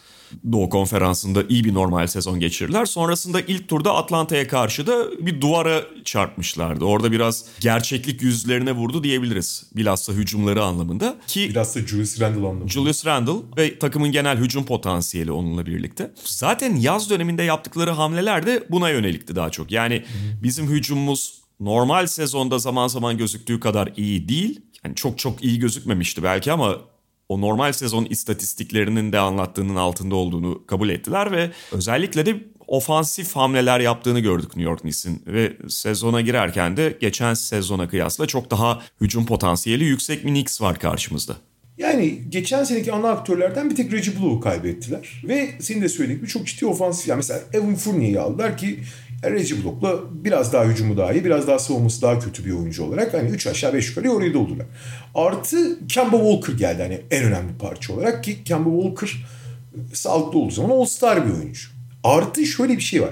Geçen sene hatırlarsın özellikle Atlanta serisinde Derrick Rose'a çok muhtaç kalıyorlardı. Yani Derrick Rose'un yaratıcılığına. Çünkü Julius Randle al abi Julius topu at dedikleri o normal sezon formülü playoff'ta işlemeyince Julius Randle ciddi bir şekilde özgüven kaybedince çok sıkışıyorlar ve sadece Rose'a kalıyorlardı. Şimdi Kemba Walker oraya ekleyerek yani gerek işte yani Rose'un dakikalarını daha kabul edilebilir seviyeye indirmek açısından önemli. Julius Randle alternatifsizlik açısından da önemli. Sadece bu bile hücumda çok önemli bir sıkışmışlığı aşacak. Yani opsiyon ekstra opsiyon demek. Çünkü Kemba Walker birebir hem organize eder ki hatırlarsın Boston'ın en iyi oynadığı dönemde Kemba Walker'ın sağlıklı olduğu dönemlerdi. Hı hı. Boston'da çünkü çok ciddi bir top yönlendirme derdi var yani. Buraya hem iyi bir top yönlendirici hem iyi bir skor opsiyonu buldular ve bu kağıt üzerinde çok çok iyi. Artı blokla belki biraz savunmayı kaybettiler ama ekstra bir hücum, hücum olarak ekstra bir Fournier'i aldılar. Şimdi bu, bu takımı sıkışmıştı ve hücum potansiyelini de yukarı çıkarıyor. Buraya kadar her şey çok güzel. Geçen sene üzerine inşa edebilirsin. Fakat geçen sene üzerine inşa etmeye çalışırken şöyle bir soru işareti çıkıyor abi. Şimdi geçen sene New York'un bütün sezonu playoff temposunda inanılmaz bir yoğunlukla, başarının getirdiği rüzgarla çok büyük bir adrenalinle oynadığını biliyoruz. Artı sonra seyirciler gelmeye başladı sonra Madison Square Garden ortamı falan derken. Fakat her maçı playoff temposunda, playoff iştahıyla oynamak ikinci sene o kadar kolay olmayabilir oyuncuların aldığı dakikalar, gösterdikleri çaba itibariyle. Bir. İkincisi Kemba Walker ve Fournier'i eklediğin zaman o savunma yoğunluğunun bir miktar düşmesini hem şeyden devamlılık açısından hem oyuncu personel açısından düşünüyorum. Artı Kemba Walker'ın dizlerine ne kadar güvenebilirsin? Hı hı. Ben artık güvenebileceğini pek düşünmüyorum. En azından ne kadar oynayacağını, kaç maç oynayacağını bilmiyoruz. Geçen sene biliyorsunuz sezon başlarken hayatımda hiç bu kadar iyi hissetmemiştim dedi. Ondan sonra sezonun yarısını oynayamadı Kemba Walker Boston'da. E üzerinden bir sene daha geçti. Umarız sağlıklıdır bir şey diyemem ona. Ama o da bir soru işareti. Burada New York'un doğal gelişim beklediği oyuncular işte Emmanuel Quickly. İlk sezonundan sonra bence benim beklediğimin çok üzerinde bir çıkış yakalayan R.J. Barrett ki hazır döneminde de çok iyi gözüküyor şut sokarak falan R.J. Barrett. İşte o ilk sezonu o kötü geçse de yaz ligini geçen Obi Toppin gibi isimler belli bir ileriye giderse New York için o ilerleme söz konusu. Ama yani bu oyuncular ileriye doğru bir adım atmazlarsa ki bunları at, yani özellikle R.J. Barrett'in atmasını bekleyebiliriz. Keza Quickly'nin de öyle. Burayı kompoze yoksa hücum gelişmiş olabilir ama savunmanın devamlılığın falan geçtiğimiz yılki seviyesinde olmasını beklemek biraz iyimserlik olur. Doğru. Ben de aynı fikirdeyim. Fakat yani savunmada yine belli bir düzeyde de kalacaklarını düşünüyorum. Yani geçen sene dördüncü mü bitirmişlerdi savunma verimliliğinde? Galiba. Ya, ya ilk beşteydiler ya. Üç, dört öyle bir şeydi. Oralarda belki olmayabilir ama ben zaten geçen seneki bütün savunma istatistiklerinin tüm takımlar için hemen hemen çok yanıltıcı olduğunu düşünüyorum. Ya allak bullak bir sezondu. Biraz önce evet. konuştuğumuz gibi. Yani burada tuhaf biçimde yukarı çıkan takımlar da oldu. Hani nasıl diyeyim? Mesela 10 üzerinden atıyorum 6'lık savunma takımı iken normalde diğer takımların yaşadığı problemlerden ve genel olarak biraz böyle işte takvimin sıkışıklığı vesaire derken hücumlar öne çıkarken savunmaların düştüğü bir sezonda 10 üzerinden 8'lik savunma istatistikleri ligin kalanına oranlı ortaya çıkaran takımlar oldu. Knicks düşse de çok büyük düşüş şeyde yani lig ortalamasının altına bir kere kesin inmez yine hatta ortalamanın üstünde olacaklarını düşünüyorum ben. Kesin ortalamanın üstünde olurlar ben ona bir şey demiyorum ama yani o, o, elit, ha, 10 civarında falan olurlar. Elit olmazlar evet elit o yani işte Kemba'yı ne falan Funya'yı ne kadar kullanacaklarına nasıl kullanacaklarına da bağlı bu. Orada da yani Tom Thibodeau'nun hani geçmişte de çok eleştirdiğimiz koçluk stili başka bir şey aslında söylüyor olsa da burada bence elindeki oyuncuların oyuncu özellikle point guard opsiyonlarının işte Kemba Walker, Derrick Rose bunların sakatlık geçmişinin ve kariyerlerinin bu noktalarında ne tipte kullanılmaları gerektiğinin farkında Tom Thibodeau. Yani şey yapacağını düşünmüyorum. Kimseye çok yükleneceğini, rotasyonu tuhaf biçimde eski Thibodeau gibi organize edeceğini, edeceğini düşünmüyorum. Oyuncuların da belli bir ağırlığı var. Yani hepsi zaten şu kadar dakika istiyor, bu kadar dakika istiyor diye hesabını yapmıştır. Yine tabii ki sakatlık ortaya çıkabilir ama Kemba Walker'a mesela Celtics'teki kadar yüklenmesi gerekmeyecek Knicks'in. İşte Derrick Rose aşağı yukarı yine aynı rolü oynayabilir. Kalabalık bir rotasyon var. Daha arkadan Emmanuel Quickly falan geliyor. Perimetre skor opsiyonu bol bir takım bu ve kimsenin de öyle sürekli olarak 35 dakika civarı alması gerekmiyor. Randall'la Barrett'a yine yüklenecektir ama. Şeye geçelim Boston Celtics'e. Hı hı. Boston Celtics'le ilgili olarak bütün yaz şu konuşuldu. Yani nereye baksam ki ben de aslında aynı şeyleri söylüyordum. Ya bu takım bak bu sene çok kötü olmayacak. Kötü olmayacak derken hani geçen sene ciddi bir hayal kırıklığı yaşadılar. Çok büyük hayal kırıklığı. Hatta ondan önceki seneyi de katabiliriz. Ama bu sene öyle altlarda anca 7-8'i tırmalayacak bir takım olarak görülmemeli, tehlikeli takım, iyi takım gibisinden konuşuldu. Orası öyle. E, fakat o kadar fazla artık ifade edilmeye başladı ki zaten herhangi bir sürpriz durumu kalmadı Celtics için. Yani onların aşağı yukarı hangi seviyelerde seyredeceği kestirilebiliyor ya da herkes tarafından kabul edilmiş durumda. Evet hayal kırıklığıyla dolu bir sezonu geride bıraktılar ama çok çeşitli faktörler de bunda etkendi. Bu kez daha stabil, daha böyle sakatlıklardan uzak ya da çekirdeklerini fazla kullanabildikleri bir sezon yaşamaları mümkün. Ya aslında Boston önceki sene Bubble'daki sezonda Doğu'nun en iyi takımı gibi gözüküyordu. Miami'ye elendiler elenmesine ama daha iyi gözüküyorlardı. Elendiler, Miami hak ederek eledi bir şey demiyorum ama en iyi takımı. Fakat oradan sonra iki parça kaybettiler ana parça. Kemba Walker ve şey Gordon Hayward. Şimdi bunların en önemli özelliği bunlar ana top yönlendiriciler ve takım geçen sene işte Kemba'nın yarım yamalak oynadığı yani iyi oynadığı dönemde iyiler de yarım yamalak oynadı. İşte Jason Tatum'un Covid problemleri falan her şey için içindeydi. Top yönlendiremediği için inanılmaz sıkışıyordu. Şimdi Jalen Brown ve Jason Tatum ya ligin en önemli iki pozisyonu yani iki kanat pozisyonunda olağanüstü oyuncular çift taraflı. Fakat başkasına hiç yaratmayan oyuncular. Hı hı. Yani işte Paul George ve Kavai'ye çok benzetiyorum ben onları ama Paul George zaten başkalarını yaratır. Kavai da son dönemde çok geliştirdi onu. Abi Jason Tatum'la Jalen Brown hiç yaratmıyor neredeyse başkalarına. Tamam bir miktar tabii ki özel oldukları için yaratıyorlar ama hiç yaratmıyorlar. Şimdi bu da doğası gereği sıkışmış bir oyun yaratıyor. Yani sürümden hemen hemen hiç kazanmıyorlar. Mesela Brooklyn'de de süper yıldızlar ama sürümden çok kazanıyorlar. Yani sadece oyun akışı içinden çok kolay hücumlar bulabilirler. Boston'da öyle değil ki abi. Boston'da hep son istasyona gidiyorsun. Jalen Brown'la Jason'da hep son istasyon yani. Şimdi Kemba Walker da ayrıldıktan sonra ki geçen sene yarım yamalak konuştu. Bu sorun daha da büyük olarak belirdi. Ama Boston bunu bir nevi işte Philadelphia'da konuştuğumuz gibi belli oyuncuları yarım yamalak yani yarı top yönlendirici ya da ikinci top yönlendiricileri birleştirip hepsinden bir şeyleri kolektif imece usulü çözmeye çalışacak. İşte Marcus Smart. Josh Richardson'ın gelmesi o açıdan çok önemli. Çünkü Josh Richardson Dallas onun için hiç ideal bir yer değil. Çünkü Josh Richardson top elinde olmadığı zaman çok verimsiz oluyor ki Luka Doncic'in olduğu yerde kimse top eline alamaz. Hı hı. Onun ben tekrar ayağa kalkacağını düşünüyorum. Artı Al Horford'u geri aldılar ve Al Horford çok iyi düşünmüş. Hatta daha geçenlerde şey açıklaması yapıldı. Back to back'lerde oynayacak Al Horford dendi. Hı hı. Biliyorsun back to back'lerde hiç oynatmıyor. Hatta hiç oyn Oklaması için oynayacak dendi. Kendini de iyi hissediyormuş. Ki Al Horford'un en büyük özelliklerinden biri odur. Artı Robert Williams da hiç kötü bir pasör değil. Şimdi bu oyuncular bu görevi yani top yönlendirme işini kolektif bir şekilde belli bir yere getirirlerse bitirici olarak Jalen Brown, Jason Tatum zaten e, çok elit seviye. Bu teknik olarak ana şemayı en azından ortaya çıkarır. Artı takımın en önemli sorunlarından biri. Geçen sene kadroya baktığınız zaman da görüyordun. 7 tane falan uzun almışlardı çember savunucu bulamadıkları için. Aha. Tristan Thompson'ından şeyine kadar her şeyi denettiler olmuyordu. Fakat Robert Williams geçen sezonun ikinci yarısında gösterdiği çember savunuculuğu Al Horford'la birlikte Al Horford'da ya yan yana ya işte ayrı ayrı gösterebilirse orayı da büyük oranda çözmüş demektir. Boston. Çünkü Robert Williams orada çok ciddi bir güç olduğunu da gösterdi. E keza işte kendi seçtiği oyunculardan özellikle yazın çok iyi gözüken Aaron Naismith ve Romeo Langford'dan da bir şeyler almaya başlarsa Boston en azından kağıt üzerinde bu işte asıl oyunu yönlendirme yani Jalen Brown ve Jason Tatum istasyonlarına gelmeden ki ara istasyonları bir şekilde kompanse edebilir, tamamlayabilirse Boston çok sağlam, çok sert, çok komple bir takım aslında. Ve spesifik görevlere gelmeden geçen sezon aslında ondan önceki sezonda belki bu takımın en önemli problemi bench'ten oyuncu katkısı alamamasıydı neredeyse. Evet. Ve dolayısıyla bir sakatlık evet. oldu mu ya da bir covid durumu oldu mu geçen sezon çokça olduğu gibi iyice kadro daralması oluyordu. Şimdi Schroeder'in falan da katılımıyla birlikte hani hala belki ideal değil ama daha bench'e benzer bir şey ortaya çıktı. Baktığında Schroeder kenardan gelecek yani öyle bekleniyor. İşte Peyton Pritchard, Horford vesaire yani Robert Williams Horford'dan ben Horford'un sezonda daha çok kenardan gelen olacağını düşünüyorum. Belki belli maçlarda ilk 5'e çıkar ama ağırlıktan bahsediyorum.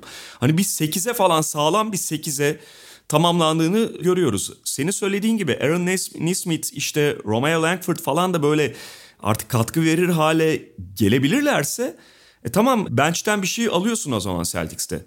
Yani yine kısıtlı sürelerde ve belli rakiplere karşı sürekli kullanacaklarını hiç zannetmiyorum ama Enes Kanter normal sezonda o bench'i genişletebilir Celtics açısından. Juancho Hernan Gomez vesaire. Geçen seneki o bench krizini o seviyede yaşama, yaşamayacakları da açık. Doğru. Hatta Schroeder yani çok önemli bir bench silahı aslında o rolden çıkarılmadığında. Biz geçen sene konuşuyorduk yani Schroeder'in ve Lakers'ın geçen sene en büyük hatası Schroeder'in ilk beşi ego olarak istemesi. Lakers'ın da e, ya tamam aldık zaten şey şimdi kontratı da bir şey olacak adamın moralini bozmayalım diye o konuda taviz vermesiydi Schroeder'ı. Ya LeBron oynayabilseydi Schroeder'i rayında yani Schroeder'i rayında tutarsan yani Schroeder'den sadece ve sadece delicilik yap abi. Ne istersen o çok özel bir yetenek ve bence basketbol yani şu anda basketbolun geldiği yerde eskiden de önemliydi ama artık daha da önemli. Çünkü çok daha geniş bir alanda o deliciliği sağlarsan potaya kadar çok rahat gidebiliyorsun. Bütün savunma dengesini buluyorsun. Sadece bunu yapmasını istersen çünkü diğer herhangi bir şey yapmaya kalktığı zaman acayip su kaynatıyor. Bunu yapmasını istersen bu o kadar büyük bir kırıcı bir etki yaratıyor ki ve onu da istedikleri gibi istedikleri kadar kullanabilecek durumdalar. Evet. Dolayısıyla yani başta da söylediğimiz gibi zaten herkes Celtics'le ilgili aynı şeyi söylüyor. Geçen seneki kadar böyle tuhaf dalgalanmalı ve istikrarsız bir sezon geçirmeyeceklerini bekliyoruz. Yani Judoka'nın yeni koç Judoka'nın nasıl şey yapacağı da önemli. Elbette. Toronto Raptors Atlantik'teki son takımımız.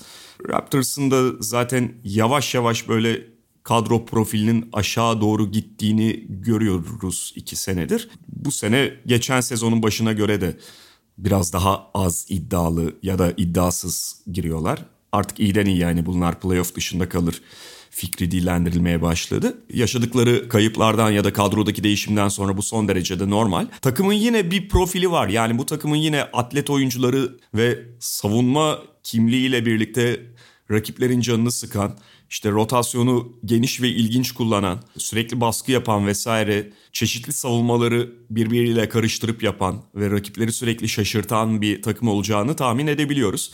Hani can sıkan takım diye bir tabir vardır ya, Raptors'a çok oturabilir. Ama diğer taraftan da şey yani hücum anlamında da sayı üretmeye çalışırken kendi canı sıkılabilir Toronto Raptors'ın yanına çok 9 doğurabilir. Çünkü evet savunma yapabilecek ve yine üst düzeylerde savunma takımı olabilecek bir e, kadro profili var belki. En azından herkes sağlıklı olduğunda. Ama bu takım sayıyı nasıl üretecek sorusu da ciddi bir soru önlerinde. Abi bir doğuda bir batıda böyle takım var. Toronto ve San Antonio. Elit evet. savunma takımı olacaklar muhtemelen. Yani rakipleri canından bezdirecekler ama nasıl sayı atacaklar? San Antonio bence daha ekstrem. Bence daha iyi bir savunma takımı olup daha kötü bir hücum takımı olacaklar. Toronto yani rotasyona bağlı. Nick Nurse çok karıştırmayı, rakibin aklını karıştırmayı da seviyor. Çok çok iyi bir savunma takımı olacak. Goran Dragic kullanmak zorundalar. Hücumdaki tek üretici ama olduğu zaman da bir savunma tek başına aşağı çekmeyi başarabiliyor Dragic. Yani e, alacağı süreler belli olsa da işte Chris Boucher ile falan aynı şey yapamıyorsun. Artı sezona sakat giriyor Pascal Siakam. Ve sakat girerken şöyle bir sakatlıktan geliyor. Omuzundan ameliyat oldu.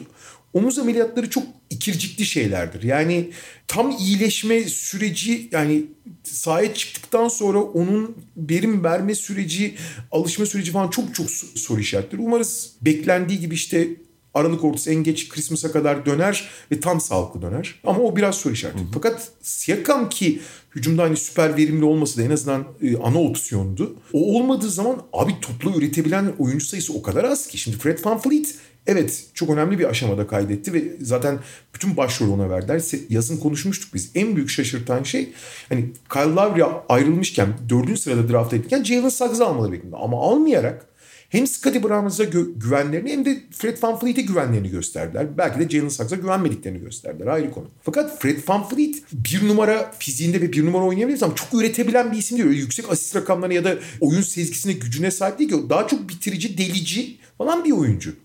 Böyle Fred VanVleet diğerlerini çok fazla oyuna dahil eden türde bir oyuncu değil. Benim çok çok sevdiğim ve ligin en iyi dış savunmacısı olarak düşündüğüm OG Anunoby şutunu da geçirip çok önemli bir oyuncuya dönüştü. Yani Kawhi Light oldu neredeyse. Ama sıfır dribbling sıfır üretim o da yani. E şimdi Pascal Siakam'ın ekstra üretimi falan o gelene kadar falan bu takım acayip sıkışacak gibi hücumda. Tamam savunmanın tetiklediği hücumlar toplarla bir şeyler üretebilir. Scottie Barnes hazırlık döneminde biraz top yönlendirebildiğini gösterdi her ne kadar çok ham olsa da falan filan ama senin dediğin gibi abi çok iyi bir savunma takımı olacak ve bu savunmadan bıkan yorulan takımları sürklese edebilirler. Ama yarı sahada veya normal hücum ettikleri zaman da yani şu abi inşallah Van Fleet, Gary Trent onunla bir acayip sokar başka türlü olacak gibi değil durumundalar yani. Öyle. Yani sonuçta bizi hep şaşırtıyorlardı belli ölçüde. Geçen sene bile belli yere kadar aslında tutununca böyle tırmalayacak gibiydi Toronto Raptors şeyi. Yarışın içerisinde kalma süreleri belki beklenenin üzerinde oldu. Ama bu sene hiç yarışta ciddi biçimde ya da böyle uzun bir süre kalabileceklerini zannetmiyorum. Ya işte savunmayla yıpratarak Siakam dönene kadar idare etmeye çalış, çalışacaklar ama kolay değil gerçekten. Hücum çok, çok sınırlı. Peki merkez bir Milwaukee Bucks son şampiyon. Vay. Çok böyle hareketli bir yaz beklendiği şekilde geçirmediler. Ee, zaten şampiyon takım. PJ Tucker en önemli kayıpları olarak gözüküyor ama ufak bir iki diğer parçayla kadroyu geçen seneye göre biraz zenginleştirdikleri özellikle playoff kadrosunu göz önüne alırsak ona göre zenginleştirdikleri söylenebilir. Çünkü zaten çok daralmış bir rotasyonları vardı. Dante DiVincenzo'nun da sakatlığıyla birlikte. Şimdi hani DiVincenzo'nun dönüşü işte George Hill'in tekrar takıma katılması, Semi Ojeley, Grayson Allen falan derken hafif daha derin bir kadrodan söz etmek mümkün. Biraz Celtics örneğindeki gibi. Bunun yanında şampiyon oldular ve bu bunun takıma kattığı soyut bir takım şeyler vardır her zaman. Ee, ben... Olumlu ve olumsuz bu arada. Olumlu ve olumsuz ama ben şu aşamada Milwaukee için olumluların daha öne çıkacağını düşünüyorum. Bence bence de özellikle Drew Holiday yenisi özelinde. Kesinlikle. Hatta ben koç Budenholzer'ı da buna ekliyorum. Doğru. Çünkü Geçen sezonu bilmiyorum ne kadar dahil edebiliriz ama hadi ondan önceki iki sezondan bahsedelim. Yani hem 2019 hem 2020 bubble playofflarında Milwaukee'nin mental bir takım bariyerlere çarptığında görüyorduk. Ben Vallahi, o şampiyonluğu almanın... Brooklyn serisinde 2-0 geriye düştüklerinde işte seri Milwaukee'ye giderken ya işte seri arasında koç değişikliği yapılabilir mi muhabbeti dönüyordu her yerde. E, yani. Tabii ve geçen seneye hatta Brooklyn'e gelmeden geçen sezon playoff'lara bunu olsun şuraya kadar getirmez getiremezse kovulacak haberleriyle birlikte girdiğini hatırlayalım Milwaukee'nin. Tabii tabii. Ya, dolayısıyla şampiyonluk kazanmanın o rahatlığı elde etmenin rahatlık derken bunu rehavet anlamında söylemiyorum ama üzerinden o baskının kalkmış olma hissinin Milwaukee'ye ben çok fayda sağlayacağını düşünüyorum. Bu her şey demek değil ama çok şey anlamına da gelebilir. Şöyle söyleyeyim bir kere bu rahatlama dediğimiz yani baskın üzerine kalkması eğer Yanis Antetokounmpo geçen sene final serisinde çünkü biliyorsun abi şey serisinde de Brooklyn serisinde de ne kadar Black Griffin'in bile üzerine gidemeyecek işte foul almaktan korkan kabuğuna sinen bir oyuncuydu. Yani aynı 15 gün aralıktaki iki seriden bahsediyoruz yani. Hı hı. Fakat NBA final serisinde ki o seriyi oynaması da yani anatomik bir anomalidir yani o, o dizi öyle esnedikten sonra. Fakat o final serisinde gösterdiği kimlik bir zihinsel kırılma noktasıysa yani LeBron'un 2012 Boston serisi gibi. LeBron'un kariyerini hatırlayanlar 2012 Boston serisi öncesi ve sonrasında çok iyi hatırlarlar. İşte daha önce yaşadığı 2010 Boston serisi, 2011 Dallas finali falan filan gibi acayip örnekler de var LeBron'un kariyerinde ama 2012 ile birlikte çok ciddi bir zihinsel sıçrama yaptı LeBron. Benzer bir sıçrama yaptıysa Yanis ki final serisinde biliyorsun son maçta 18'de 17 foul attı. Yani şimdi hı hı. bu ki final serisinde çok iyi foul atmıştı 18'de 17'ye bitirdi. Yani bu zihinsel kendi kendisini prangalayan şeylerin dışına çıktıysa ki bence önem her zaman o final serisi gibi oynayamaz ama bence çok ciddi zihinsel bir eşik atlamış durumda kazandıkları için de. Bu zaten yapılabilecek en büyük devrim yani. En büyük transfer diyebilirsin. E, ve bu olduğu sürece de zaten bu takımın yapısı belli. Bence Holiday için de kısmen geçerli. Holiday de çünkü hiçbir zaman tam yerini, tam rolünü anlayamamış bir oyuncu olarak gözüküyordu. Biliyorsun ta Philadelphia'da All-Star olduktan sonra hiçbir zaman o seviyelere çıkamamıştı. Bir maç 30 atıp bir maç hiç ortalıkta gözünmüyordu falan. O da tam olarak rolünü anladı. Nereye daha yırtıcı olacağını vesaire. E, Chris Middleton hep Chris Middleton'da ama bu üçlünün etrafında zaten hani savunma kurgusu, oyun disiplini, iştahı, açlığıyla Milwaukee'nin yani 3 senedir olağanüstü bir takım olduğunu biliyoruz biz. Sadece o standartı yakalayamadıkları playoff dönemleri oldu sadece. Ama 3 senedir olağanüstü bir takım Milwaukee. Şimdi o psikolojik bariyerleri de başta Yanis olmak üzere at, 60 olmaları söz konusu. Ki Yanis'in bunu 60 olması demek iki kere MVP olmuş bir oyuncunun yani bambaşka bir seviyeye çıkması demek. İşte LeBron'un 2012 olması gibi yani. 2012 LeBron gibi düşünecek, düşünüyorum ben. Ha şimdi bunların yanını nasıl tamamladılar? George Hill buradayken çok değerli bir oyuncuydu ama iki senedir buraları pek gösteremedi. Belki burada tekrar rehabilite olur. E Grace Allen ne olursa olsun bir şütör olarak belli bir katkı verir. Kısıtlı olsa da. E, ve daha fazlasına ihtiyaç yok. Tek kaybet PJ Tucker geçen sezonki şampiyonlukta çok önemli bir rol oynadı deniyor ama ben onun rolünün olumlu veya olumsuz anlamda ölçülmesinin çok zor olduğunu düşünüyorum. Rakamları çok yansımadığı için bazen göz ardı ediliyor ama bazen de çok abartılıyor. Yani mesela PJ Tucker o iki sene önceki üstündeki halinde değil zaten artık hücumda tamamen bir eksi yazıyor. Yani tamamen dört kişi hücum etmek zorunda kalıyorsun PJ Tucker olduğu zaman. E savunmadaki katkısı da biraz işte hakemlerin iltimas vermesine biraz rakip eşleşmeye bağlı. Yani Phoenix serisinde falan hemen hemen hiçbir şey vermedi mesela şey PJ Tucker. O yüzden onun kaybının çok önemli olmadığını düşünüyorum. Yeni eklemelerle az da olsa çok az derinlik kazandılar ama şöyle bir şey var. Bir şampiyonluğun getirdiği bir aynı zamanda rahatlamanın aynı keskinlikte normal sezonun iştahına biraz yansıyacağını düşünüyorum ki bu normal. Hı hı. Gayet de doğal ve iyi de bir şey. O kadar iştahlı olmasın. Ki Dante DiVincenzo geçen sezon ayak bağlarını koparmıştı ve iyileşmedi hala. İşte bağlar koptuktan sonra iyileşmiyorsa bu da biraz işte omuz sakatlık için söylediğim biraz soru işareti yaratan ve endişe yaratan unsurlardan biridir. Hı hı. DiVincenzo'dan ne kadar ne zaman ve ne kadar verim alacaklarını bilmiyoruz. Artı Drew ve Chris Middleton şampiyon oldular. Ertesi gün şehirde kutlama törenine çıktılar. Akşam uçağa binip Japonya'ya gidip olimpiyat oynadı. Olimpiyatlarda yer aldılar. Şimdi onların da fiziksel ve zihinsel olarak çok yıprandı ki biliyorsun Bubble'dan sonra neredeyse sezon bitmeden yeni bir sezona girmişlerdi. O sezon bitti hemen olimpiyat falan derken Drew ve Chris Middleton'ın özellikle e, sezonun önemli bir bölümünde çok rölantide olması da söz konusu. Ama genel toplamda işte Vincenzo'nun da sağlığı bence önemli bir faktör ama hani sağlığına kavuşacağını varsayarsak Milwaukee yine geçen seneden hatta son 3 sezondan daha güçlü bir şampiyonluk adayı olarak sezona giriyor. Öyle. Büyük resimde çok önemli olmayabilir ama bir parantez olarak ben Nvora'nın da bu sezon rotasyonda yer bulmasını beklediğimi söyleyeyim ki hazırlık ben maçlarında onu gösteriyor. Hani demin biraz rotasyonu genişletecek oyunculardan bahsettik. Onun da ismini almadan geçmemiş olalım böylelikle. Ve Indiana'ya atlayalım. Sezon başında en merak edilen takımlardan biri Indiana Pacers. Hem az önce Yalnız konuştuk. Bunların ne şanssızlıktır bunlarınki ya. Evet ya. Ya şimdi 3 faktör var bunda. Bir tanesi biraz önce konuştuğumuz konu. Yani Ben Simmons'a aday takımlardan biri Indiana Pacers ve pekala en azından teorik olarak böyle bir takas olabilir. İkincisi Rick Carlisle'ı getirdiler. Geçen sene zaten takım koç gerginliğinin ve uyumsuzluğunun en uç noktada olduğu takımlardan biriydi Indiana Pacers. Bu saha içi kavgasına kadar gitmişti teknik ekiple oyuncular arasında. NBA kamuoyunda en çok konuşulan konulardan biriydi. Nate Bjorkgren'ın takımı enjekte etmek istediği şeylerin personele uymadığı vesaire sahada da görülüyordu. Ve, ve personelin isyan ettiği buna. Evet zaten hani sezonun seyri ve neticelenmesi de bu doğrultuda oldu. Bunu destekler cinsten oldu. Rick Carlisle'ın zaten NBA'in en iyi koçlarından biri olduğunu biliyoruz. Her kadroya da adapte olabilecek bir koç. Yani Carlisle'la özellikle Bjorkgren dönemine kıyasla takımın zaten bir sıçrama kaydetmemesi beklenemez. Indiana'yı biraz daha ilginç kılan ikinci bir şey. Üçüncüsü de yine senin o bahsettiğin şanssızlık konusu. Yani takımın Carlisle'la bir gelişim kaydetmesi bekleniyor. Ama yine önemli, önemli sıkıntılarla sezona giriyorlar. Karis LeVert'ün sakatlığı hadi o çok böyle sezonun bütününe etkileyecek bir şey gibi beklenmiyor. Hatta yani Ekim sonuna yani sadece bir iki hafta bile kaçırabilir. Hatta belki sezon başına yetişebilir deniyor. Evet ama bununla birlikte TJ Warren'ın bir türlü geçmeyen sakatlığı çok ciddi bir kaygı sebebi. Ki TJ Warren'ın Bubble'da çok iyi oynadığını da hatırlatalım. Abi şöyle şimdi sakatlığı öngörmek kolay değil. Yani Kevin Durant'in bu kadar iyi olacağını da öngöremiyorduk biz. Ama bazı şeyler var. Kötü işaretler. Mesela dediğim gibi işte omuz sakatları başlı başına zaten bilinmezlerle doludur. TJ Warren'ınki de şey abi biraz Justice Winslow hikayesi. Yani ilk sakatlandı biliyorsun 3-4 hafta deniyordu. Bir yıl geçti üstünden abi. Neredeyse evet. Yani sürekli yükselen, iyileşmeyen sakatlıklar çok çok çok endişe verici oluyor. Ve şu anda TJ Warren'la ilgili hiçbir şey bile, yani bilinmiyor. İyileşmesini bekliyoruz diyorlar sadece. Ve bu takımın önemli bir parçasıydı TJ Warren. Yani işte Bubble'da zaten gayet iyi oynamıştı. İki tane en önemli kanat skorerini Caris LeVert ve TJ Warren'ı kullanamaz haldesin. Caris LeVert'ü daha kısa bir sürede söylediğimiz gibi olsa da.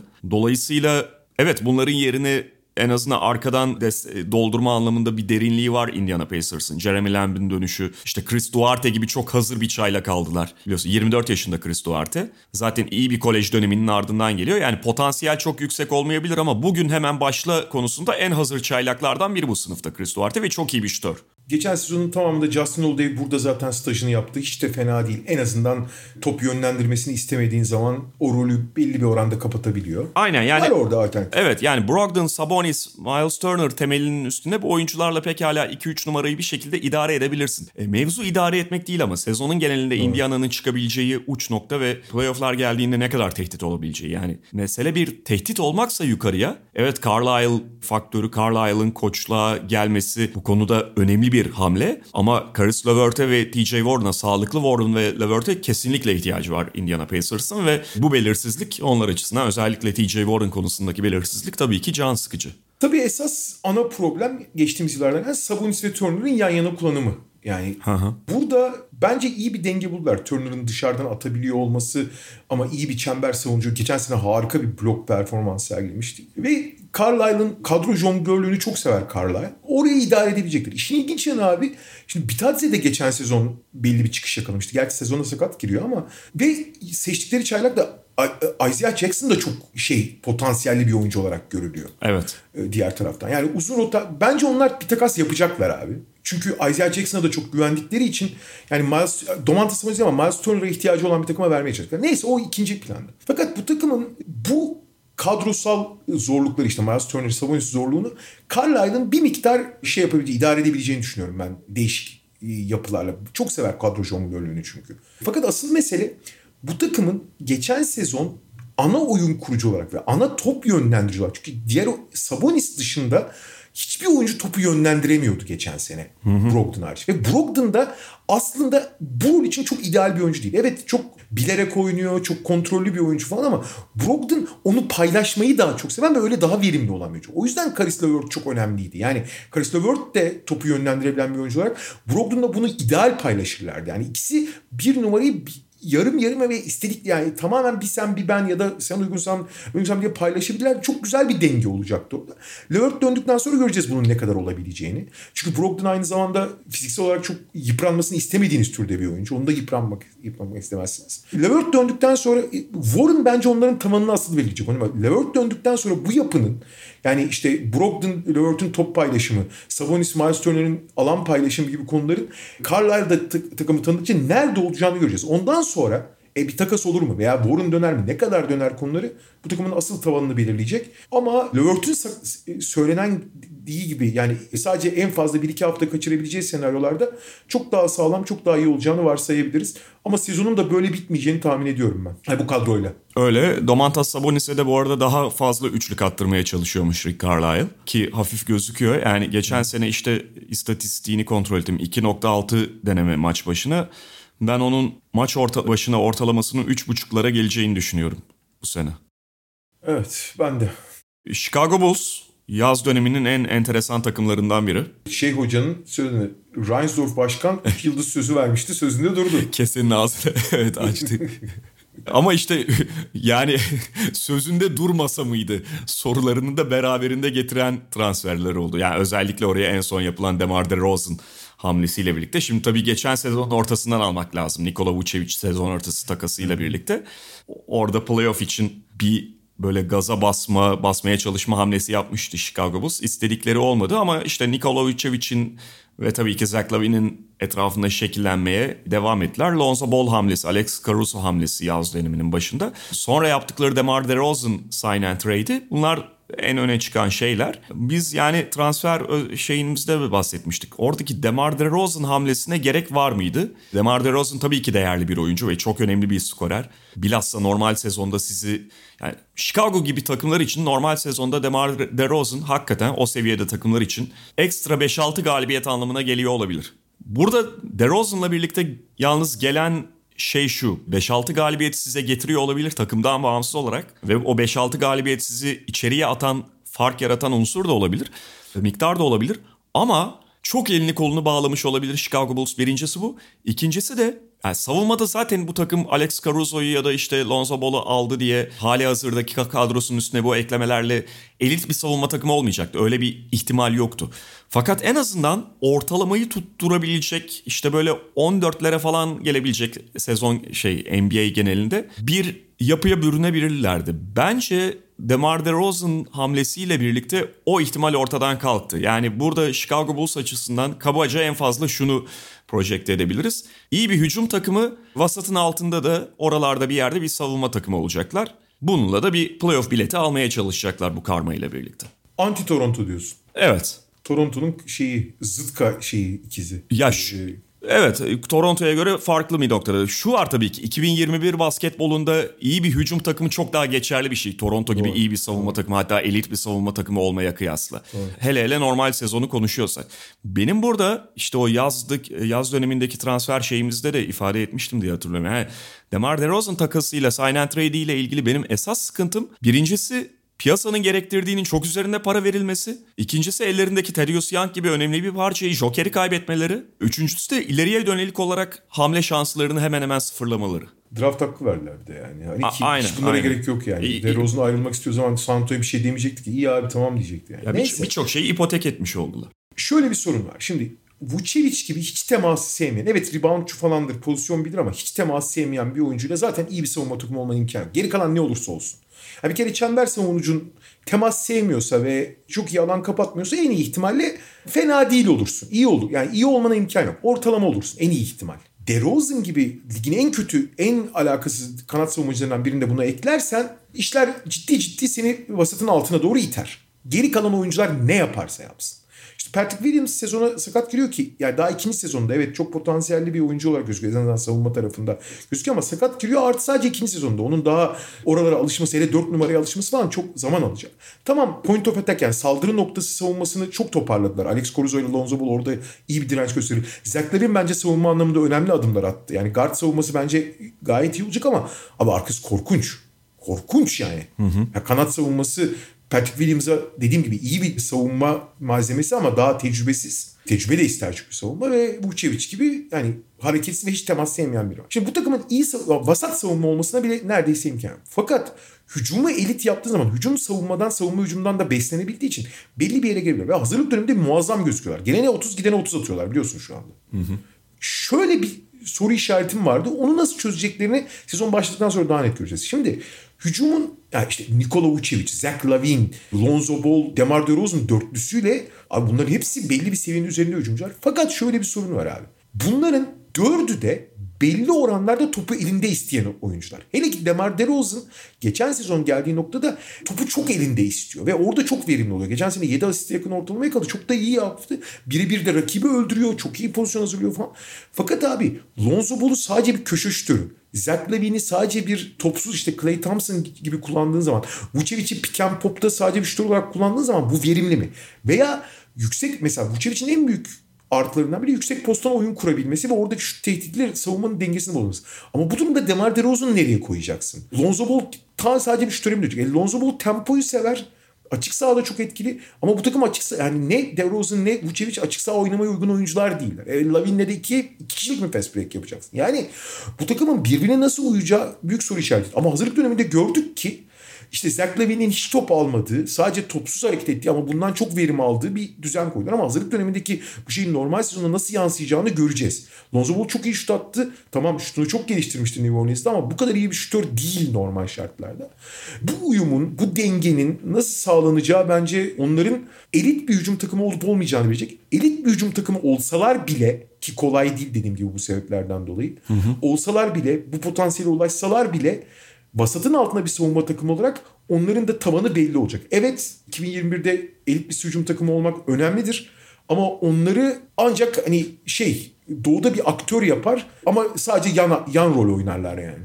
Ki bütün bunlar yolunda gittiği varsayımıyla konuşuyorum yani. Bu takım bir Euroleague takımı olsaydı ya da işte şey, Avrupa böyle şeyleriyle, kabulleriyle yönetilebilen bir takım olsaydı, Bill Donovan'ın o konuda bir serbestisi olsaydı, oyuncuların egosu ona göre ayarlanmış olsaydı falan. Ya bir şampiyonluk adaylığına falan tabii ki getirmezdik ama Chicago ile ilgili daha umutlu konuşabilirdik. Hani Doğru. her maçın sonunda DeRozan'ı oynatma mecburiyeti olmasaydı ne bileyim mesela Alex Caruso'yu ilk 5 başlatıp Lonzo Ball'u kenardan getirip kenardan gelen Lonzo Ball falan gibi parçalarla bir anda daha tempolu oynayan bir takıma dönüşebilseydi. Beşleri ona göre ayarlayabilseydi senin söylediğin gibi yani birbirine uyumlu parçaları aralarında kümelendirip ona göre beşler iki ayrı beş yapabilseydi falan. Süreleri de daha dengeli dağıtabilseydi Bill Donovan. Tavanı daha yüksek bir takım olurdu bence de. Doğru. Ama burada elini kolunu bağlayan çok net şeyler var. Yani işte Zach Lavin, DeMar DeRozan, Nikola Vucevic. Şimdi bu adamları herhangi birini herhangi bir akşamda 20 dakikayla 25 dakikayla sınırlayamazsın. Cleveland bence yine enteresan bir takım. Orada da yazın konuşmuştuk. Laurie Markkanen hamlesini niye yaptıklarını hiç anlayamadık. Şöyle Markkanen'e yetişememiştik galiba abi ama ya evet hani çok şey değil ama Cleveland gibi takımlar için yani kontratın süresi şeyi hani Markkanen'in gösterdikleriyle birlikte değerlendirildiğinde biraz böyle ulan fazla para aldı yine bir oyuncu diye bakabiliyorsun. Ama inanılmaz böyle üzerlerine kalacak bir kontrat da olduğunu da zannetmiyorum ben. E, Ben de zannetmiyorum ama şöyle bir şey var abi. Laurie Markkanen'i nerede kullanacaksın? Yani Evan Mobley'i draft etmişsin 3. sıradan. Aha. Ciddi bir yatırım yapmışsın. Jared Allen'a hayvan gibi bir kontrat vermişsin. Evinde hala Kevin Love var. Bence Kevin Love artık hiç oynayabilecek durumda da değil. Ha. Amerikan milli takımında da görmüştük. E nereye koyacaksın abi Markkanen'i? Bence şöyle abi senin son söylediğinde bitiyor olay. Yani o başlıyor ya da. Kevin Love'ı bence artık onlar da düşünmüyor. Yani Kevin Love'ın kontratını herhangi bir yere takas edemeyecekleri falan ortada ama yani Kevin Love'la ilgili bir böyle tasarrufları yok onu oynatabileceklerine dair. Olmasın da zaten. Bence en başta o kontratın verilmesi çok büyük hataydı 3 yıl önce. Laurie Markkanen'i hani Kevin Love'dan fiilen boşalan yere düşünüyorlar ve orada 3 kişilik bir uzun rotasyon düşünebiliriz. Yani şöyle kafada canlandıralım. Evan Mobley, Jared Allen yan yana oynar mı? Teorik olarak oynar. Jared Allen, Lauren Markkanen zaten oynar. Evan Mobley'i 5'e çekip biraz daha kısa ve biraz daha şut potansiyeli yüksek bir 5 de yapabilirsin. Onu düşündüler bence. Evet. Yani Kevin Love'ı hiç hesaba katmadan. Artık Kevin Love tamam yani zarar... Kevin abi, Kevin abi formülüyle devam ediyor. Kevin abi formül de olmuyor abi işin kötüsü. Yani Amerika milli takımında da rezalet oldu. Rezalet. Adam zaten somurtup şey tripler yapıyor takımda. Yolları ayırmaları en hayırlısı olabilir abi. Bence de geçen sene falan nasıl hani sonuçta abilik yapsa bir derece. Geçen sene bir de rezalet falan çıkarmıştı hatırlıyorsun antrenmanda. Tabii tabii yani böyle abi olmaz olsun. Bu şey abi bu abilik değil bu bunlarınki ailenin hayırsız dayısı gibi. Gelmesin daha iyi. Kevin dayı. Ya şöyle çok güvenilecek bir kadro tabii ki değiller ve henüz playoff şeyi için erken olabilir. İşte Garland, Sexton ne kadar adımlar atmış olsalar da takımı sezon boyunca ciddi hedeflere götürme ve bu konuda liderlik etme konusunda henüz güvenilir oyuncular değil.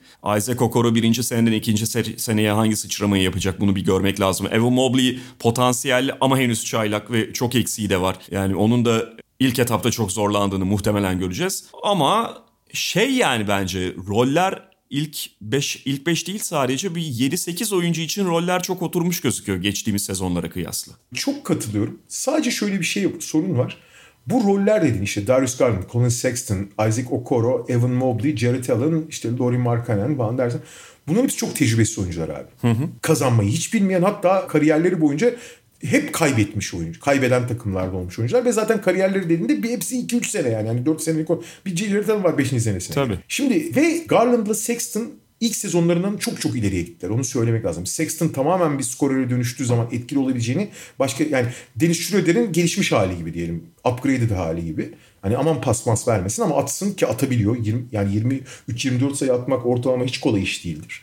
Darius Garland da çok ciddi bir oyun kurucuya, sağ görüşünü geliştiren, işte şut tehditini de arttıran iyi bir oyun kurucuya dönüştü. Hatırlayacaksın çaylak sezonunda Garland'ın takımın asist kralı şeydi. Kevin Love'dı 3 asistle. Yani takımda 3 asistin üzerine yapan yoktu. Ama şimdi Garland o role tamamen soyundu. E Jared Allen abi verilen kontrat biraz eleştiriliyor. Çünkü yani o tip oyunculara artık ligdeki değerleri azalıyor ama Jared Allen ligin en iyi çember savunucularından biri. Ayaklarını çok çekebilen bir oyuncu. Asla mutsuz olmayan yani top kullanmadığı zaman rahatsız olmayan ve ideal bence oyunculardan biri. Sorun şu ki bu iş bu takımda maç içinde veya sezon içinde işler kötü gittiği zaman çok çabuk dağılma ihtimali var. Burada bir tane transferi çok beğendim ben abi. Ricky Rubio'yu. Yani gerçek bir lider bulmak hele ki topa yön verecek gerçek bir lider bulmak çok önemliydi. Ve Ricky Rubio hem Garland'ın gelişim açısından hem takımı yere düşünde ayağa kaldırabilmek açısından çok ciddi bir faktör olacak. Çok ciddi bir katkı olacak. Ama takımın gene rekor sayıda top kaybı yapması yani top kaybı problemi olması, maç içinde çok inişler çıkışlar yapması mümkün. Artı savunma konusunda da evet Jared Allen gibi çok güvenilir bir kaleci var arkada ama onun dışında işte Isaac Okoro evet iyi bir savunmacı ama dediğimiz gibi aynı biraz evvel Patrick Williams'a bahsettiğim gibi henüz daha ikinci senesinde. İşin savunma tarafında da üst düzey bir takım olmaları e, bu tecrübesizlik ve bu personelle kolay değil. Ama rezil olmayacaklar. Senin söylediğin konu çok önemli. Rollerin daha net dağıldığı ve daha net bir şekilde tanımlandı ve birbirini tanımlayan bir kadroyu bence kurdular. Aynı fikirdeyim. Ve deminki Chicago'da söyledik yani bu bir Euroleague takımı olsaydı rotasyon böyle başka şeylere bakılmadan ayar, ayarlanabilseydi ben de Ricky Rubio'yu ilk beşe koyardım. Ondan sonra hatta Markanen'i de koyardım. Mobley'e dur sen biraz kenardan gelerek piş falan derdim. Çok daha tehlikeli ve böyle ayakları yere basan bir ilk beşleri de olabilirdi. E, Detroit Pistons, Kate Cunningham alındı tabii ve şimdi Kate Cunningham bir anda takımın çehresini tamamen değiştirmeyecek. Kaldı ki sezona sakatlıkla giriyor. Ama draft sonrasında da ifade etmiştik. Bir kere şöyle bir şey var. Pistons senelerdir etrafında yapılan, yapılanabileceği oyuncuyu arıyordu. Ve hiç öyle bir figür bulamadılar. Hiç bulamadılar. Kate Cunningham nihayet en azından o oyuncu olabilir. Artı çok haklısın bir numara seçimi zaten. Artı önceki sene şeyde trade deadline'da takımı sıfırladıktan sonra önemli genç draft hakları seçtiler. Biz geçen sene Jeremy Grant, Mason Plumlee transferlerini çok eleştirmiştik. Hani sıfırlanan bir takıma niye böyle şeyler yapıyorsun? Aha. Mason Plumlee'nin hata olduğuna görüp hemen vazgeçtiler ama Jeremy Grant de beklenenin çok üstüne çıktı. Artı Jeremy Grant de çok yaşlı olmadığı için yani zaman çizelgesine uyduğu için çok da iyi bir parça olacak. Ve şimdi bakıyorsun abi geçtiğimiz sezon iste, e, beklentileri çok aşan bir sürü oyuncuya sahipler abi. Sadik Bey, Sabin Lee, sezonun ikinci yarısında Isaiah Stewart falan gibi genç oyuncular Diallo'yu da aldılar hani bir şans verebilmek için. İşte buna Kate Cunningham, Josh Jackson da fena oynamadı. Hı hı. Şimdi tek bekleneni veremeyen Killian Hayes'di. Killian Hayes'in biraz daha adapte olmasıyla, Kate Cunningham eklemesiyle, işte Isaiah Stewart'ın tam bir oyun şey tam zamanlı pivot olması. Artı sahayı açabilmek adına alternatif olmasından Kelly transferi de bence olumlu. Bu takım da Evet ligin bence en çok top kaybeden takım olacak. Çünkü hepsi birer top kaybı makinesi. Baştan aşağı. Isaiah Stewart'ından Jeremy Grant'ine e, Sadik Bey hariç. Sadik Bey sadece potayı potaya attığı için hepsi çok top kaybediyor. Ligin bence en çok top kaybeden takım olacaklar. İyi takım olmalarını beklemiyoruz. Ama her biri birbirinden potansiyelli ve çıkış yapabilecek. Killian hariç ben onda ümitli değilim fazla ama çok da önemli değil. Kate Cunningham çünkü biraz oyun kurucu gibi de oynayacak. Bu takım nihayet bir nüve buldu. Ve Mason Plumlee gibi bu takımın ihtiyacı olmadığı bir parçadan da vazgeçerek bu nüveye yatırım yapabileceğini gösterdi. Çok sert, çok atlet, kendileri kadar koşmayan, kendi kadar mücadele etmeyen takımları çok bozacak bir takım olacaklar. Ama bu kadar top kaybeden, bu kadar dağınık bir takımın da hani bu sezon iddialı olmasını tabii ki beklemiyoruz. Evet, usta koç Dwayne Casey önderliğinde. of ligde çok az kalan kötü koçtan biri ya. Benim anlamadığım ben onun kontratının uzatıldığını unutmuştum abi. Geçenlerde hatta şey böyle aklımda galiba bu sene kontratın son yılına giriyordu diye hatırladım. Yani orijinal kontrat öyleydi galiba ama 2024'e kadar uzattılar abi kontratı. O da çok tuhaf bir hamle olarak geldi. Yani Abi şöyle doğal gelişim ona o kadar çok yazıyor ki gittiği pek çok yerde öyle oldu. Yani hiçbir zaman rekabetçi olması gerektiği zaman olamadığının evet. altı çizilmiyor. Tam tersine oyuncu gelişiminde falan ona prim veriliyor. Oyuncu ilişkileri falan güzel. Orada hani biraz da hakkını verelim. O kadar da değil yani. Genç oyunculara çok iyi. Mesela abi şeyleri okuyorum Detroit demeçlerini. Abi her oyuncu sorulduğunda görsen Lebron gibi anlatıyor. Yani genç oyunculara güven verme konusunda falan iyi de bir süre sonra sıkıcı oluyor. Ya abicim yani tamam Kate Cunningham için falan olumlu şeyler söylüyor. Abi Trey Lyles için bile bu sezon bize fark yaratacak oyuncu olağanüstü bir hazırlık dönemi geçiriyor falan deme. Rodney McGruder'ın falan kim olduğunu biliyoruz abi biz. Hani sakin ol biraz lütfen ya. Güzel. Peki Güneydoğu'ya geçiyorum. Atlanta Hawks. Zaten geçen sene de konferans finaline kadar erişmiş bir takımdan bahsediyoruz ki bu biraz beklenenin üzerinde bir sıçrama oldu. Yani sezon ortasında sonuçta eyvah playoff dışında kalacağız diye koç değiştirmiş bir takımda Atlanta. Hı hı, hı. Ama Nate McMillan'la önemli sıçrama kaydettiler. Bununla birlikte diğer takımların yaşadığı problemler de onlara konferans finaline kadar yolu açtı. Ve şunu da tabii söyleyelim yani diğer takımlar problemler yaşadı ama Atlanta da playofflarda sakatlık problemleriyle boğuşuyordu. Özellikle artık Milwaukee'nin karşısına çıktıklarında Bogdanovic sakat dizle oynuyordu. İşte DeAndre Hunter'ın sakatlığı falan. Trey Young son iki maç oynayamadı. Evet ve bu sezona girerken Atlanta ile ilgili en büyük soru şu tabii. Yani sağlıklı Atlanta. Geçen sene o noktaya kadar gelmiş bir Atlanta tam anlamıyla sağlıklı bir sezonda ve bir yıl daha tecrübelenmişken nereye kadar gidebilir? Bunun ötesi olabilir mi? Abi Atlanta açık ara ligin en derin takımı ya. Ve yani Travis Schlenk'i de tebrik etmek lazım. Bu kadar kısa sürede nasıl bu kadar derin bir takım yaratabildi?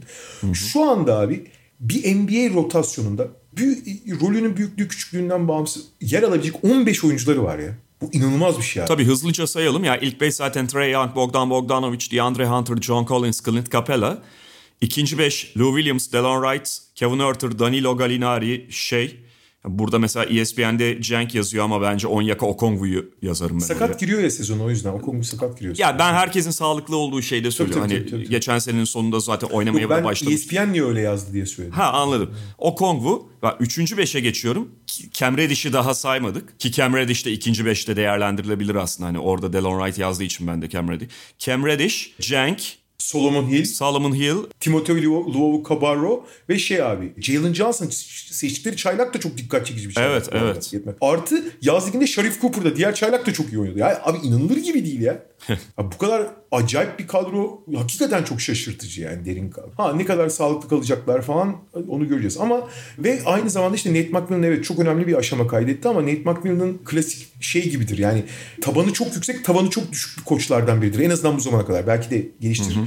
Bu kadar geniş bir kadroyu nasıl kullanacağı da önemli. Fakat burada kritik nokta şu abi. Şimdi Trey Young şeyi göstermiş durum. Fiziğinin 10 katı yani Bobby, NBA'in Bobby Jackson gibi yani çok yürekli adam ve kötü adam olmayı geçen sene belki de tüm NBA'deki en zor iki salonda gösterdi. New York'ta ve Philadelphia'da. Bayılıyor o atmosfere. Ve böyle genç, başarıya aç ama başarıya henüz hazır olmayan bir takıma böyle karakterde bir oyuncunun olması çok ciddi, yani olabilecek en büyük psikolojik avantaj abi. Yani baskı altında ezilmek yani tam tersine o baskıya karşı çıkabilecek böyle bir lidere sahip olmak. Hele, hele bir ufak tefek olmasının da bence burada kat, şeyi çok büyük. Bunun etkisini artırmak da çok büyük. Bu çok büyük bir şey sağlıyor takıma güven.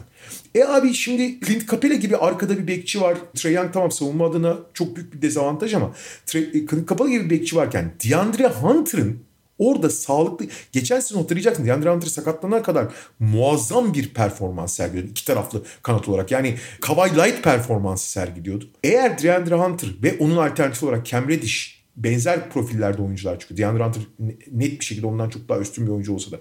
Bunu sağlarsa Clint Capela'nın bekçiliği, DeAndre Hunter'ın kanat savunması, John Collins'in de biraz dağınık olsa da atletizmiyle falan bunları tamamlaması guard'daki savunma zaafını belki de Atlanta'nın en önemli zaafını büyük oranda kom- kompanse edebilir. E, hücum dediğin zaman abi Trey Young hem tehdit olarak hem organizatör olarak zaten bir süper yıldız sınıfında onu belki de en iyi tamamlayabilecek oyunculardan. Yani Trey Young'ın yaptığı her şeyi bay, daha ikinci ölçekte ama yapabilecek Bogdan Bogdanovic yanında iki tarafta oynayan Diren Hunter, önemli bir hücumcu olan John Collins, en çok iyi devlen Clint Capela, bir sürü alternatif rotasyon oyuncusu Kevin Hurter'ından Delon Wright'ına vesaire acayip komple bir takım bu ya. Acayip komple ve acayip derin bir takım. Özellikle normal sezon için yani derinliğin daha önemli olduğu normal sezon için beton gibi takım yani. Kesin. Ben bir tane şey söyleyeceğim. Bunun Atlanta'yı uzun vadede çok etkilemesini beklemiyorum. Yani adapte olacaktır oyuncu. Ama ilk etapta zorluklarını bence yaşayabilir. Yaşayabilirler demiyorum bak. Yaş Trey Young yaşayabilir. Kural değişikliklerinin birçoğu NBA'de Trey Young'a vuruyor abi. Aynen öyle. İlk etapta biraz bunun Trey Young'ı sarstığını görebiliriz. Çünkü oyununu iyi biliyoruz ki çok büyük ölçüde bunun üzerine kuran bir oyuncu. Yani şey demiyorum tamamen bunlarla var oldu demiyorum ama bunlardan en fazla faydalanan oyunculardan biri olduğu da aşikar Trey Young'ın. İlk etapta biraz zorlandığını görebiliriz. Çünkü gördüğüm kadarıyla NBA hakikaten kararlı geliyor bu hususta. Evet ve senin de söylediğin gibi Trey Young bunlardan en fazla yararlanan oyuncuydu. Şey Miami Heat Onlar da yazı dikkat çekici şekilde geçiren takımlardan biri oldu. Hatta öyle ki ben biraz yani yaptıkları hamlelerle birlikte Miami abartılır hale geldi mi belli kesimlerde diye düşünür oldum. Ben de aynı şekilde düşünüyorum zaten. Yani önemli transferler yaptıkları ve geçen seneye göre daha tehlikeli oldukları ortada ama bir önceki sezon Bubble'da elde edilen finalle birlikte işte Kyle Lowry transferini falan birleştirip bu takım tamam şampiyonluk adayıdır demek de bana biraz abartılı geliyor. Bunu herkes söylemiyor ama biraz Miami'yi oralara yazan ya da işte Brooklyn'e falan en büyük tehdit olarak gören ne bileyim Milwaukee seviyesinde tehdit olarak görenler de gözüme çarptı. O sınıfın altına yazmak gerekiyor Miami Heat'i. Hatta yani derece olarak da normal sezonda epey onların aşağısında kaldıklarını görebiliriz bence. Bir kere dar bir kadro var onu söyleyelim. Yani Evet. Victor Oladipo'nun sağlıklı bir şekilde döneceği zamana kadar çok darlar hatta. Çok darlar yani. Bir ikincisi Bubble'daki o olağanüstü form ve atmosfer biraz göz boyuyor. Onu söyle, onu da söyleyeyim. Yani bu takımın potansiyeli açısından. Ben biraz evvel şey, Milwaukee'de söylemiştim. PJ Tucker'ın katkısı bence abartılıyor. İşi zorlaştı ama PJ Tucker'ın savunmayı da yukarı çıkardı kesin. Ve açıkçası Kyle Lowry, Duncan Robinson, Jimmy Butler, PJ Tucker, Ben Adebayo beşiyle ligin en sert savunmalarından biri de olabilecek. Tabi bunlara ne kadar dakika verecekler, ne kadar normal sezonda bunlar zorlayacak belirli önemli ama çok ciddi bir savunma takımı olacakları kesin. Ama hücum açısından şöyle bir şey var. Kyle Lowry ya PJ Tucker'ı o zor, zaten sıkışan ve zorlanan hücumu daha da zorlayacaktır. Ama Kyle Lowry'nin getireceği artı PJ Tucker'ın getireceği eksiden daha önemli. Çünkü Kyle Lowry oyunu erken başladı. Geçen sezon Miami'nin en büyük sıkıntılarından biri oyunların hep 24 saniyenin sonlarına sıkışıp sıkıştıkları için de topu tamamen Jimmy Butler'a verip abi Jimmy bizi kurtar ya da işte demeleriydi. Veya Bam Adebayo'ya verip Bam Adebayo bizi kurtar. Bam Adebayo hiç soyunmamıştı o işe. Soyunmadığı için de çok eleştirildi geçen sene aslında. Hatta öyle bir yere geldi ki biliyorsun işleri iyi gittiği zaman Bubble'da Bubble'da görüyorduk. Jimmy Butler dünyanın en tatlı adamı oluyor. Hı-hı. Geçen sene işler kötü giderken Bam Adebayo'ya çok net bir şekilde sen bu topları kullanmayacaksın niye sağdasın abi o zaman hiç oynama falan deyip çok ağır sert çıkmıştı yani. Biliyorsun işler kötü gidince Jimmy Butler'ın dili çok sivrileşir yani. Tabii. Şimdi Kyle Lowry'nin bu oyunu erken başlatma, erken oynama, hemen saldırma özellikleri bu takıma çok ciddi rahatlama getirecektir. Bu oyunun devam çünkü Miami devamlılıktan çok beslenen bir takım. Yani hücum devamlılığından, savunma devamlılığından. Bunu erken başlatmak bu devamlılığı da devreye sokup dişlerin dönmesini sağlamak adına önemli. Ama şunu unutmayalım. Lowry'de, Tucker'da hatta Jim Butler'da artık yaşlanıyor. Yani ne kadar performans verecekleri biraz soru işareti. Burada bence iki tane oyuncu Miami'nin bu Kyle Lowry'nin getirdiği hücumdaki rahatlamayı tamamlayabilecek ve hatta üzerine çıkabilecek. Yani gerçekten iddialı. Şampiyonluk iddiası bence de biraz abartılı ama onların tavanını belirleyecek iki tane oyuncu var. Ve bunların bu değişimi göstermesi halinde Miami'nin gerçekten çok daha iddialı olmasını bahsederiz. Biri Tyler Hero. Onu söyleme ki hazırlık döneminde muazzam gözüktü. Bu arada Miami hazırlık döneminde gerçekten iyi gözüktü. Tyler Hero da süper gözüktü. Ki nitekim biliyorsun bu yaz inanılmaz çalışmış. 10, 12 kilo daha güçlü geliyor. Çok daha sağlam yani o ince fiziği çok güzel güçlenmiş olarak geliyor. Geçen, Geçen sene zaten partilemeyi abarttığı söyleniyordu. Çok aşırı abartmıştı. Hatta bayağı bir skandallar çıktı. İşte Instagram güzelli, güzeli diğer bir Instagram güzeliyle bastı bunu falan filan. Böyle acayip. Yani o tip bir karakter olduğu bilmiyorum ama bu yaz kendini çok tekrar basketbola odakladığı söyleniyor. Hazırlık döneminde çok iyi gözüktü. İşte bu dursun. Bu Kyle Lowry'e alternatif veya onun yanında ikinci bir top yönlendirici olarak, ikinci bir skorer olarak falan çok çok değerli. Tamam bu dursun. Fakat asıl mesele abi bu takım Jimmy Butler'ın takımı olmaktan çıkıp Bam Adebayo'nun takımı ol- olursa Bam Adebayo o hamleyi yapmaya niyetli gözüktü değil. Çünkü Bam Adebayo geçen e, Bubble dönemindeki çıkışından sonra geçen sene bir adım daha ileri atmadı. Bu anlaşılabilir biraz. Çünkü kariyeri boyunca belli işleri yapmaya ve savunmaya odaklanmış bir oyuncunun hücumda bu kadar sorumluluk alması psikolojik olarak kolay olmuyor. Ki Bam Adebayo'nun gerek pas yeteneğiyle, gerek dribbling üzeri oynayabilme yeteneğiyle, gerekse şutuyla bunları yapabilecek malzemesi var. Ama bunu düzenli olarak keskinleştirmeden şey yapmıyorsun. Yani bir hücumcuya dönüşmüyorsun. Öyle bir günde iyi ben bundan sonra daha çok hücum edeyim demekle olmuyor bu iş. Eğer Bam Adebayo buna niyet, bunu kabul eder ve hücumun ana aktörü olmaya yönlenirse bunu yapabilecek potansiyeli olduğu için Miami işte o zaman gerçekten şampiyonluk konusunda bir hak iddia edebilir. Hı hı. Ana yani Brooklyn ve Milwaukee'nin hala arkasında kalacaklar tabii ki ama gerçekten onların arkasına yazabilirsin o zaman işte. Evet. Bir de bakalım yine sürpriz tipler çıkacak mı? ha doğru. Hiç draft edilmemiş ve adını bilmediğimiz. Aynen Miami klasiği olarak. Dwayne Dedman'dan bu arada geçen sene verim aldılar. O kariyeri iyice çökmüş demek. Ömer Faruk Yurtseven bu arada bu sezon Miami'de olacak ki yeri gelmişken söyleyeyim. Sadece Türk, biz, tabii Türk oyuncu olduğu için bizim için yeri çok ayrı milli takımımızın oyuncusu olduğu için ama hani sporda rol model varsa Ömer Faruk Yurtseven olmalı abi. Ömer Faruk Yurtseven'i aralarında benim de olduğum pek çok kişi kendi eski antrenörleri, kolej kendi kolej koçu NBA yapamazsın diyordu. Ben de yapamaz diyordum. O yavaş ayaklarla basketbolun gittiği yerle. Fakat biliyorsun o Avrupa'dan teklifler falan varken inat etti NBA'de oynayacağım diye. G League'de mücadele etti. Oyununu belli oranda değiştirdi. Şey yaptı. Kendine inandı. Kendine geliştirdi. Müthiş bir ivmeyle G League'de en diplerde tırmalıya tırmalıya tırmalıya bir NBA kontratı aldı. Ve şimdi de rotasyonda belli bir yere alması bekleniyor. Evet. Rol model budur abi. Yani yetenekli olup onunla çok özel yerlere gelen oyuncular tabii ki çok değerlidir ama bu yeteneklerini kendisine olan yatırımda en maksimuma çıkarmak adına muazzam bir rol model ya. Hatta kolej değiştirdi yani onu da hatırladım. E, North Carolina State e, üzeri Georgetown yaptı. Hı. Peki Washington Wizards. Wizards da şöyle şimdi Russell Westbrook'tan kurtuldukları için e, kontrattan. Bu arada şeyin farkındasın değil mi? İki sene önce tüm NBA'de açık ara en takas edilemez en kötü kontrat John Wall'du. Evet. Abi John Wall'dan net bir şekilde kurtulup karşılığında Kyle Kuzma, Kentavius Caldwell falan almış durumdalar ya. Oraya gelecek mi? Yani Russell Westbrook'tan kurtulmak esasında John Wall'dan kurtulmak içi bir parantez olarak değerlendirilmeli. Aynen yani öyle abi. takas edilemez bir kontratı önce Russell Westbrook yapıp ardından da başka parçalara çevirdiler. Hani ben şey demiştim işte zamanında Russell Westbrook'la John Wall ancak birbiriyle takas edilebilir bu halleriyle demiştim. Hakikaten öyle olmuştu. Hani Russell Westbrook hala bir şeyler verebildiğini falan gösterdi ama bunlar bu verebildikleri ne kadar Washington'a lazımdı ve onun kalan kontratına değer miydi? Hayır Washington için değmezdi. Ve o kontrattan da kurtulmuş oldular. Ya aldıkları oyuncular onları yukarı mı fırlatacak? Hayır fırlatmayacak.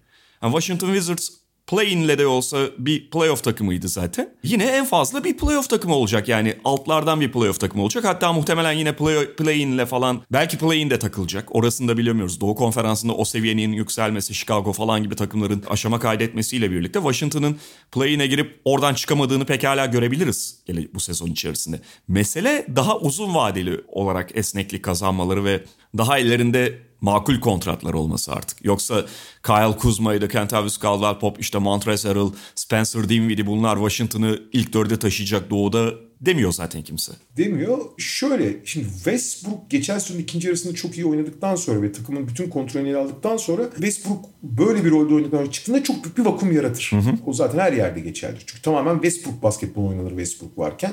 Ve Westbrook gitti şimdi. Spencer Dinwiddie ile başka bir şey oynuyor. Fakat Washington'da şöyle bir durum var. Washington belki de en toplama takım durum görüntüsündeki takım oldu bir anda Westbrook'un da gidişiyle birlikte. Çünkü roller ve sorumluluklar tekrar dağıtılacak. Bir sürü yeni parça var ve bunların oturması bence ciddi zaman alacaktır.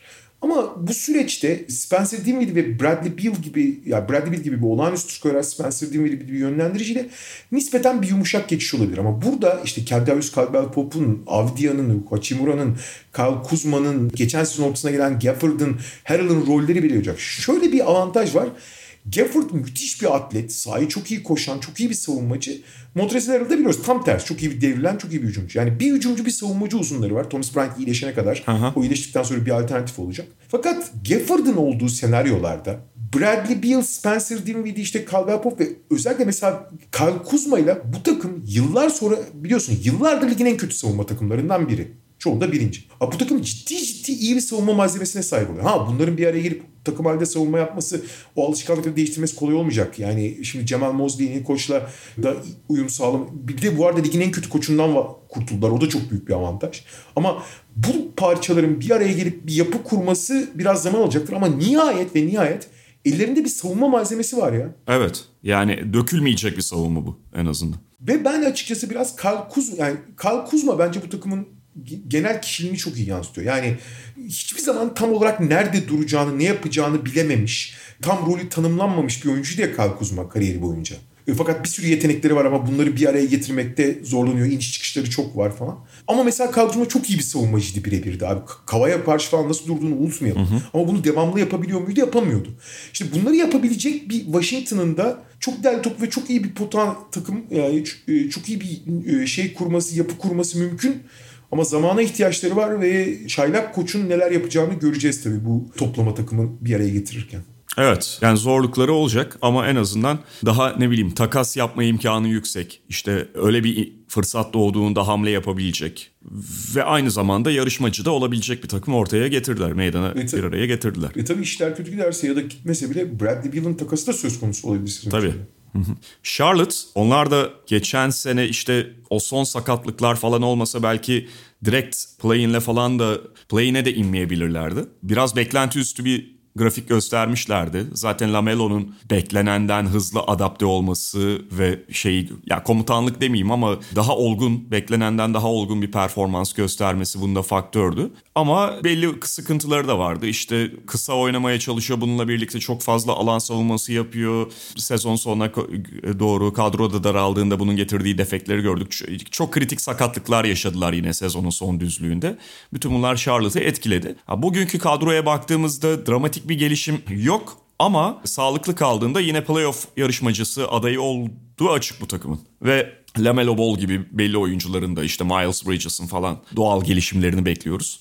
Kelly Oubre bu takımın kimliğine çok uyum sağlayabilecek bir oyuncu. Onu aldılar. Dolayısıyla heyecan veren takımlardan biri ve aynı zamanda yarışmacı olacak takımlardan biri playoff için. Abi heyecan verici dedin de zaten biraz konu orada düğümleniyor. Charlotte verdiği heyecanı ve verdiği keyif kadar iyi bir takım değil. Çok keyifli ve çok heyecan verici oldukları için olduklarından iyi gözüküyorlar. Hı. Ama orada değiller abi. Ve açıkçası hani özellikle PJ Washington, Miles Bridges, LaMelo Ball gibi genç oyuncuların gelişimine güvenerek işte içeriden büyüyeceğiz. İşte sen de söylediğin gibi Kelly Oubre de çok uyar bu takıma. Çünkü Kelly Oubre maalesef oyun aklı belli bir sınırda olan bir oyuncu olarak ligin en komplike hücumunda Golden State'de çok sürünse de burası gibi açık saha ve yaratıcılık ve atletizm üzerinden oynayan takımda çok da verimli olabilir. Bunlar tamam.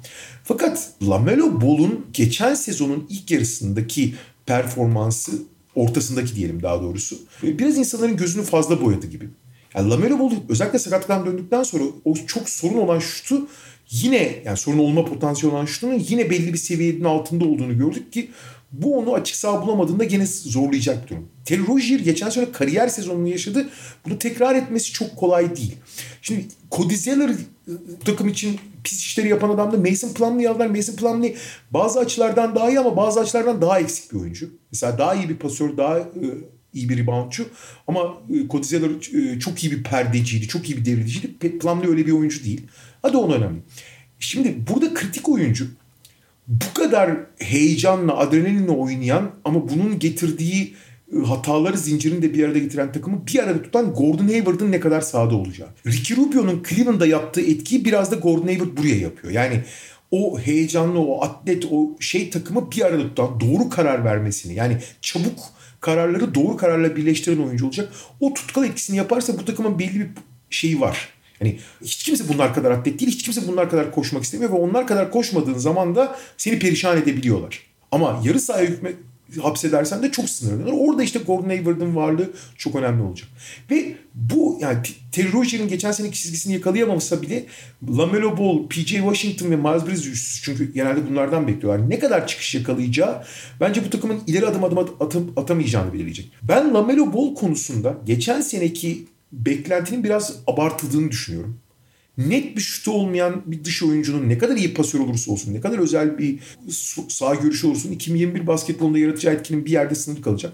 Ama eğer PJ Washington kısa beşlerin şut atan uzunu olup o atletizmi perçinleyecek bir beş dışarıda beşi yaratabilecekse ki onu geçen sene belli oranlarda göstermiş ileri adım atacaksa bu takım gerçekten çok yırtıcı ve yıpratıcı bir takım olabilir. Benim en büyük ümidim ise şeydi abi. Ben Miles Bridges'ın geçen sezonun son iki ayında gösterdiği performanstan çok etkilendim.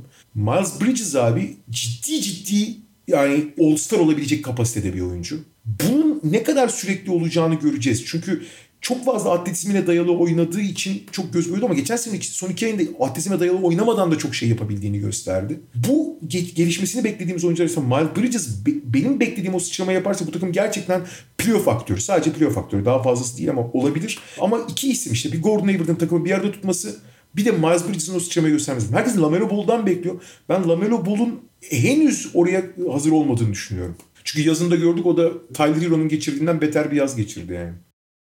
İki tane de enteresan çaylakları var bu arada onu da söyleyelim. Kai Jones ve James Bouknight. Yani onlar da bir tanesi işte Kai Jones 19.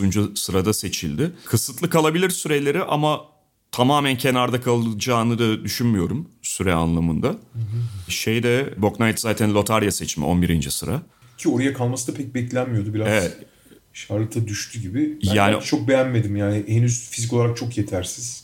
Ama yani ondan ilk etapta bir katkı alabilirler. Çok geniş bir katkı olmayabilir ama o daha rotasyonun içinde olması beklenen bir oyuncu zaten. Onlar da biraz daha ellerindeki kadroyu genişletiyor. Ve herhalde Doğu Konferansı'nın bu sezona en iddiasız giren takımı. Tüm NBA'deki de en iddiasız kadro açısından en iddiasız iki takımından biri. Evet Orlando yani senelerdir zaten ucundan playoff yaptıktan sonra nihayet gerçek anlamda bir yeniden yapılanma yoluna girdiler mecburen. Ve onun da ilk tam yılında oldukları için ellerindeki kadro da belli. Çok bir şey beklemiyorlar. Tabii ki draftta önemli isimler seçtiler ve kadroya baktığında genç potansiyelli oyuncular görüyorsun ama direkt bir playoff yarışmacısı ya da oraları zorlayan, oralara böyle kafasını uzatan bir takım olmaları bu sene için mümkün gözükmüyor. Her ne kadar Jalen Saks'ı işte Franz Wagner'i falan almış olsalar da draftta. Ama şey sen söyledin zaten doğruyu yaptılar. Takımı sıfırladılar sıfırdan başlıyorlar. Ve açıkçası ben yani Kate Cunningham tabii bir numara seçimi olduğunu çok özledim ama Jalen Suggs'ı çok beğendim abi. Yani. Toronto'nun yani Masa Ujiri'nin hikmetinden sual olmaz ama çok pişman olabilir Jalen Suggs seçmediğine. Jalen Suggs önemli bir miyenk taşı olabilir. Ama senin de söylediğin gibi işte Cole, geçen sene seçtikleri Cole Anthony, takasla gelen R.J. Hampton, işte sakatlıktan dönen Jonathan Isaac, Shuma Okeke, işte Mo Bamba falan gibi isim. Wendell Carter Jr. Başka yerlerde yapamamış genç oyuncuları aldılar. Kendi draft ettikleri oyuncular. Hepsine süre verip hepsinden bir şeyler almaya çalışacaklar. Takımda tecrübeli olarak şey var. Robin Lopez var. Niye buraya geldiğini çok anlamadım ama bir taraftan da işte Wendell Carter Jr. ve Mo Bamba'dan daha iyi oyuncu bence şu anda Robin Lopez. Ama onlara şimdilik abilik yapacak ve onların şu ana kadar niye potansiyel işte Lotarya seçimi Carter Jr. ile Bombamba. Ama niye belli bir gelişim gösteremedikleri için çok iyi bir abilik yapabilir Robin Lopez. Hı hı. Kimlere yatırım yapacaklarını seçecekler. Bence bu takımın iki tane veteran kanat oyuncusu başka takımlara verebileceği şeyler olan işte Gary Harris savunma anlamında, Terence Ross hücum ve şut anlamındaki oyun, iki oyuncunun sezon içinde takas edilmesi hiç şaşırtmaz bizi. Evet. Çünkü ihtiyaçları yok o, o yaştaki, o roldeki oyunculara. Ama onun dışında baştan aşağı genç dediğim gibi Robin Lopez'i saymıyorum. Baştan aşağı genç, baştan aşağı yola kimle devam edeceğiz seçimleri yapacaklar. Bu süreçte yani rekabetçi olmalarını kimse çok beklemiyor. Ama şey özellikle Jalen Suggs'la ilk hamleyi yapmış gibi gözüküyor. Ve Jalen Suggs ve tabii ki bu daha önce seçtikleri veya diğer takımlarda yapamayan genç oyunculardan kimlerle yola devam edeceklerini seçtikleri bir sezon olacak. Ama Doğu'nun son sırası için hatta tüm NBA'in son sırası için en ciddi aday gibi gözüküyorlar. E bu da kötü bir şey olmayabilir. Yok kesinlikle. Orlando için çok iyi bir şey. Yani. Evet çünkü senelerdir yapamadıkları buydu. Yani evet. Bazı takımlar o kararı veremiyorlar. Bunda çeşitli faktörler sebep oluyor. İşte ekonomik vesaire hani playoff adaylığından sadece ilk tur olsa, için bile olsa ötesine giremeyecek bile olsa vazgeçemiyorlar. Orlando biraz oralarda takılmıştı. Yani ipi kesme ve aşağı düşme şeyini göstermek, o başlangıcı yapmak bence önemli bu tip takımlar için. Hepsi bir sonuca varmasa da. Katılıyorum. Evet, Doğu Konferansı'nı böylelikle tam iki saat içerisinde bitirmiş olduk. Yuh. Batı da herhalde bir bu kadar sürer. Ee, bir sonraki kaydımızda, bir sonraki podcast'te Batı konferans takımlarını konuşacağız bu kez. Tekrar görüşmek üzere, hoşçakalın. Hoşçakalın. Mediamarkt Podcast'i sundu.